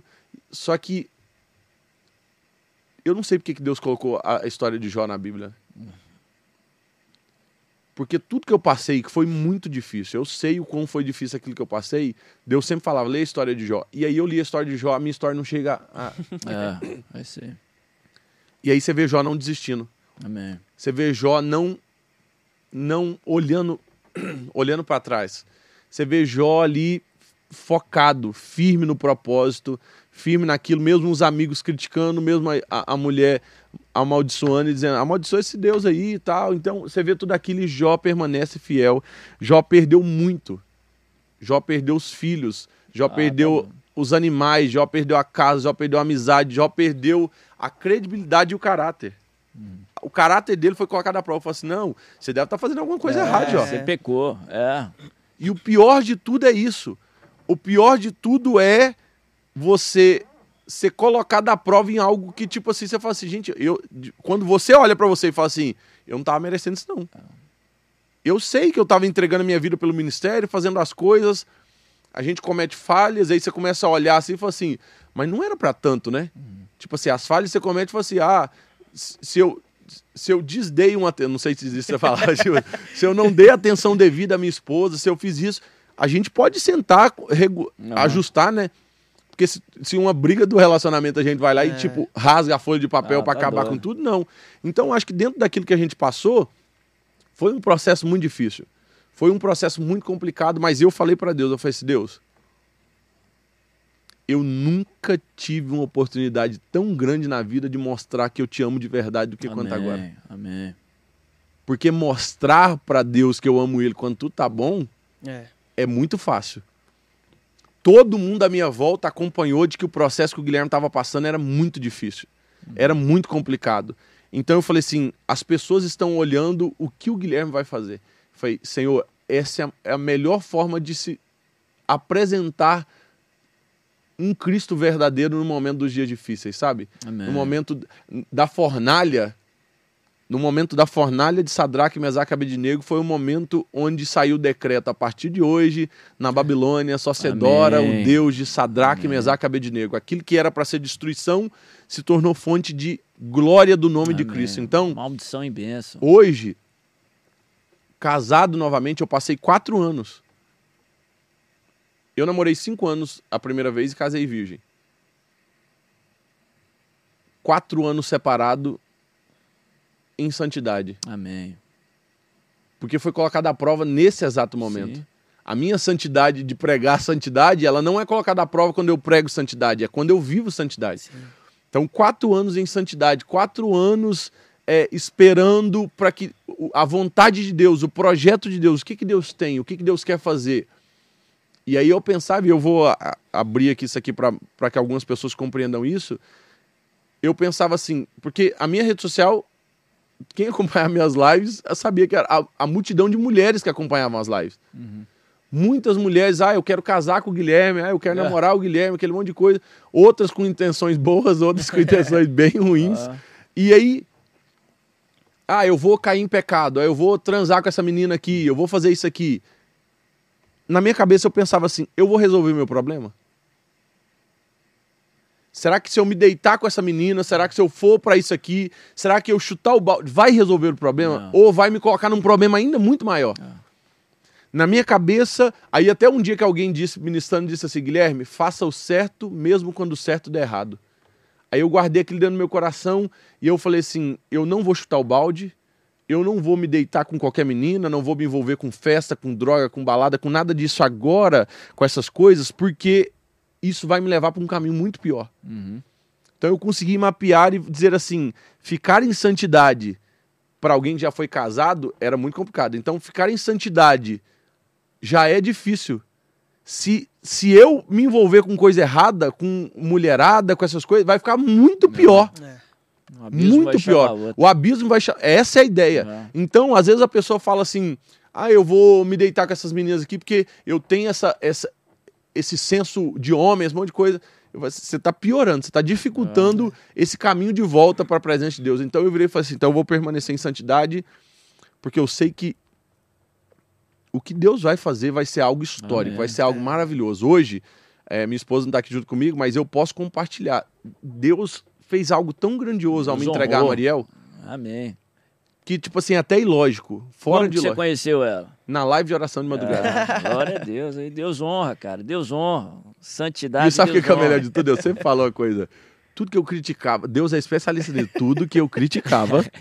As ironias Deus entregou de, Deus. de presente para dizer assim: o que eu tenho para você é muito melhor. Parte que, por isso que eu falo, você que fica criticando o filho dos outros, Deus vai te entregar um financeiro só para você. Ah. Então, assim, eu, eu, eu, brinco com a minha esposa, que às vezes eu criticava pai em avião, assim, poxa, um menino chorando aqui, que absurdo, né? O, o, hoje, quando eu vejo, né? Hoje que eu tenho dois meninos, um menino e uma menina, dois filhos, hoje eu vejo, eu fico com dó dos pais. Eu fico imaginando, poxa, já tentou de tudo. Meu pai me ensinou uma coisa, essa daqui fica pro meu pai. Meu pai me ensinou, falou assim, ó, quem tem telhado de vida não joga pedra para é cima. Isso aí. Então, assim, se a gente tem a oportunidade. Aí eu, eu ficava criticando, falei assim, conhecer alguém pela rede social, Uau. isso é do satanás. não dá, não. Não fala que é de satanás, é. mas fala assim: não, namoro à distância. É. Namoro à distância e, na, e, conhecer em rede social. Falei, não. Conheci na rede social em uma gaúcha. Uau. O mais distante que poderia dar. o mais longe que tinha que dar. E aí, tipo assim, aí a gente se conheceu. Marquei um encontro com ela, a gente foi até para assistir a série do Dave em São Paulo.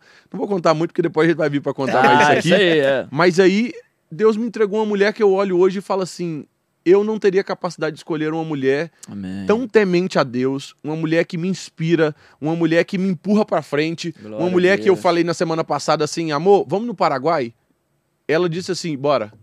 Então, amor, tô indo na Ucrânia. Ela virou e falou assim, se Deus mandou, vai. Amém. Então, assim, que entende o chamado e que hoje eu eu fico admirado no respeito que as mulheres têm por ela. Por ela, é. tipo assim, a, a, minha esposa pregou a primeira vez na lua de mel. Tipo assim, a gente foi para a lua de mel no, no México e de lá nós fomos para os Estados Unidos.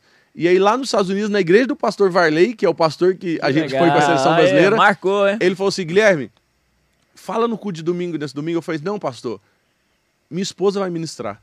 Uau. E aí foi a primeira vez que ela ministrou em abril do ano passado. Nunca tinha pregado. Nunca. E Uau. hoje as maiores conferências do Brasil hoje têm levado ela, ela tem sido uma referência para as mulheres, Glória de uma mulher temente a Deus, que a gente, nessa junção de quatro filhos, né, os dois que é, ela já tinha com falar, os meus dois, é. nós juntamos aí e algo extraordinário tem acontecido, Deus tem feito algo poderoso e a gente está preparando aí o, os próximos aí. Glória a Deus. Estão preparando ainda próximo? Sim, Uau, se Deus quiser, esse, esse ano ainda Cinco tem novidade. Uau, Ei, Brasil. Glória é isso que eu ia perguntar, né? A, é, além dessa parte da família, família.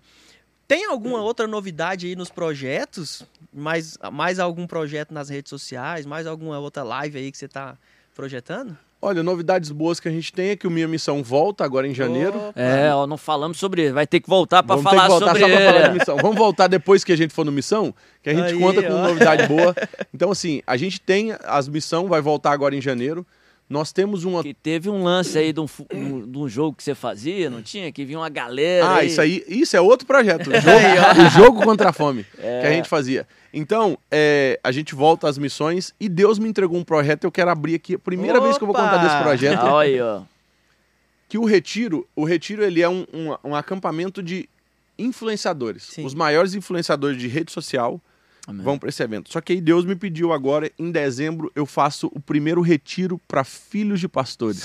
Sensacional. Aqueles que carregam influência antes de nascerem. Yeah. Carregam influência que não, às vezes, eles, eles se perdem na influência, dizendo assim: Sim. ah, eu não sou meu pai, aquele monte de coisa. Você não é, você não é seu pai, você, é, você vai ser maior do que seu Amém. pai. Vocês são como flechas. Amém.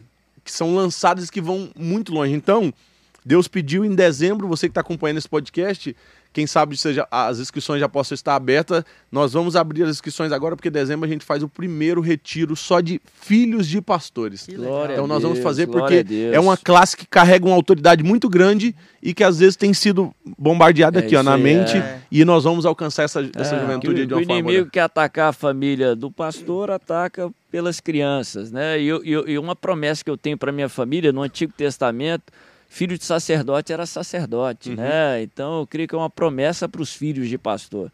Né? Eu sou filho de pastor, você é filho de pastor é, é, eles já nascem com aquela responsabilidade. Se faz alguma coisa, é porque é filho de pastor. Se não faz, poxa, o filho do pastor não está fazendo. Então tem muitos que têm a dificuldade de lidar com isso, lidar com crítica, lidar com Não, pedrada. uma das coisas que eu, eu gostaria até de compartilhar aqui assim é para as pessoas pararem de criticar um pouco, sabe? É. Sabe, às vezes a gente critica demais, uhum. critica tudo, igual você falou. É. Olha, eu tive agora no Paraguai e quem vai assumir a igreja da CFA é o pastor Joshua Abreu, filho do Emílio Abreu, que morreu. Sim, ele morreu, acho que em fevereiro ele faleceu. Pastor da maior igreja do Paraguai. É uma igreja sensacional. E é. aí a perspectiva do que todo mundo olha é: se tá assumindo esse cargo, tá assumindo só porque é filho do é. pastor. Mas se aí se o cara tá se perdendo, não tá fazendo nada, você, o filho do pastor poderia ajudar o pai é, dele. É. Então, assim, as pessoas sempre criticam. E o trabalho que a Igreja do Paraguai faz é um trabalho extraordinário, que é a maior igreja do Paraguai. O tempo deles é para umas 12 mil é, pessoas. Nossa. Uma estrutura então, assim, assim norte-americana, uma estrutura assim. Se você é filho de pastor e está aqui acompanhando, Deus tem um chamado extraordinário para sua vida e não deixe a sua mente ser afetada. Porque o diabo vai bombardear a sua mente dizendo assim: você não tem capacidade, Sim. seu pai é muito top, seu pai é muito bom, seu pai é o melhor de todos, seu pai. Deixa eu dizer uma coisa para você: você será maior do que seu pai. Amém. Você será maior do que seus pais. Você vai mais longe, sabe? Então, acredite nisso, porque Deus tem algo extraordinário e é isso que eu quero implantar na cabeça deles em dezembro. Amém. Vocês vão mais longe do que os seus pais. Amém. Vocês vão viver. Pode não ser pastoreando. Claro que todo mundo tem que ser pastor, não, porque às vezes tem ali cinco filhos, cinco vai ser pastor, vai dar briga ali, né? então, tipo assim, mas Deus tem algo grandioso. Mas vai pegar o bastão lá na frente, né? Sim. Então tem muitas lições, você não, não precisa passar por elas, né? Você já pode pegar igual o Salomão pegou lá para frente. Mas, Guilherme, deixa aí, eu sei que a maioria aqui já te segue, já é, contato, informação, você falou sobre o seu livro, onde que acha, né? Você, você tem mais de um livro escrito, não tem? Sim, eu tenho dois livros, um que é o Filho de Crente, que a gente está reorganizando ele novamente para lançar ele novamente. É, organizando. Falei uma coisa que nada a ver.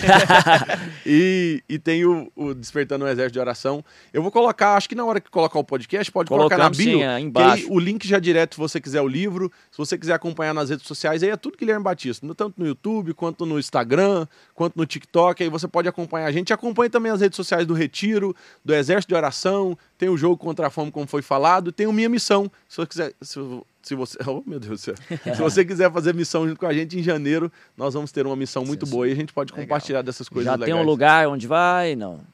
Vale do Jequitinhonha. Sensacional. Vale do Jequitinhonha. Nós temos ali um pastor que sempre nos recebe, nós vamos fazer um trabalho bem legal para que a gente possa levar essa juventude aí para ter uma experiência real com é. Cristo no sertão do Brasil. Show! Infelizmente, né? Primeiro podcast, começamos aqui com chave de ouro, graças a Deus. O primeiro, assim, nada vai ser o primeiro, né? O primeiro é único. E graças a Deus foi muito especial. Guilherme, obrigado por aceitar o convite, obrigado por participar. Com certeza fomos edificados e Amém. quem assistir vai ser muito edificado. Quer deixar uma palavrinha aí pro pessoal? Olha, gente, que Deus continue abençoando a vida de vocês. É sempre muito bom a gente compartilhar se você quer conhecer alguém, procure saber se a pessoa tem algum podcast que ela falou, Sim. porque aí você vai ouvir o coração Sim. dessa pessoa, você vai conhecer um pouco daquilo que o Guilherme faz, um que um pouco dessas pessoas fazem, que a gente tem a oportunidade de compartilhar desses momentos bons. Então, Deus abençoe muito vocês. O versículo que eu amo que está em Romanos 2, e não vos conformeis com esse mundo, mas transformai-vos. É isso, que você leve o poder da transformação no ambiente onde Deus te colocou. Se você está colocado, se você hoje está inserido em uma escola, que você ganhe a sua escola para Cristo. Na sua faculdade, ganhe a sua faculdade para Cristo. Se você tem as redes sociais para isso, leve a mensagem de Cristo o mais longe possível, porque a Bíblia diz: ide por todo mundo e pregai o evangelho. Se você abrir a sua rede social, você consegue pregar para o mundo inteiro yeah, sem sair do seu lugar. Yeah, então, boa. Que Deus abençoe vocês. Foi maravilhoso a gente estar tá junto aqui. Ah, sensacional, Iago. Bora? É, vamos lá, né? Vamos lá. Antes da gente finalizar o bate-papo aqui, lembrar mais uma vez de você se inscrever aí no canal do YouTube, você que está vendo pelo YouTube. Se você está nas plataformas aí de áudio também, segue o perfil e ativa as notificações também para que sempre que a gente publicar novos podcasts, novos conteúdos, você receba aí e possa compartilhar também para mais pessoas, né, Bispo? Isso aí. Deus te abençoe. Tchau, tchau. you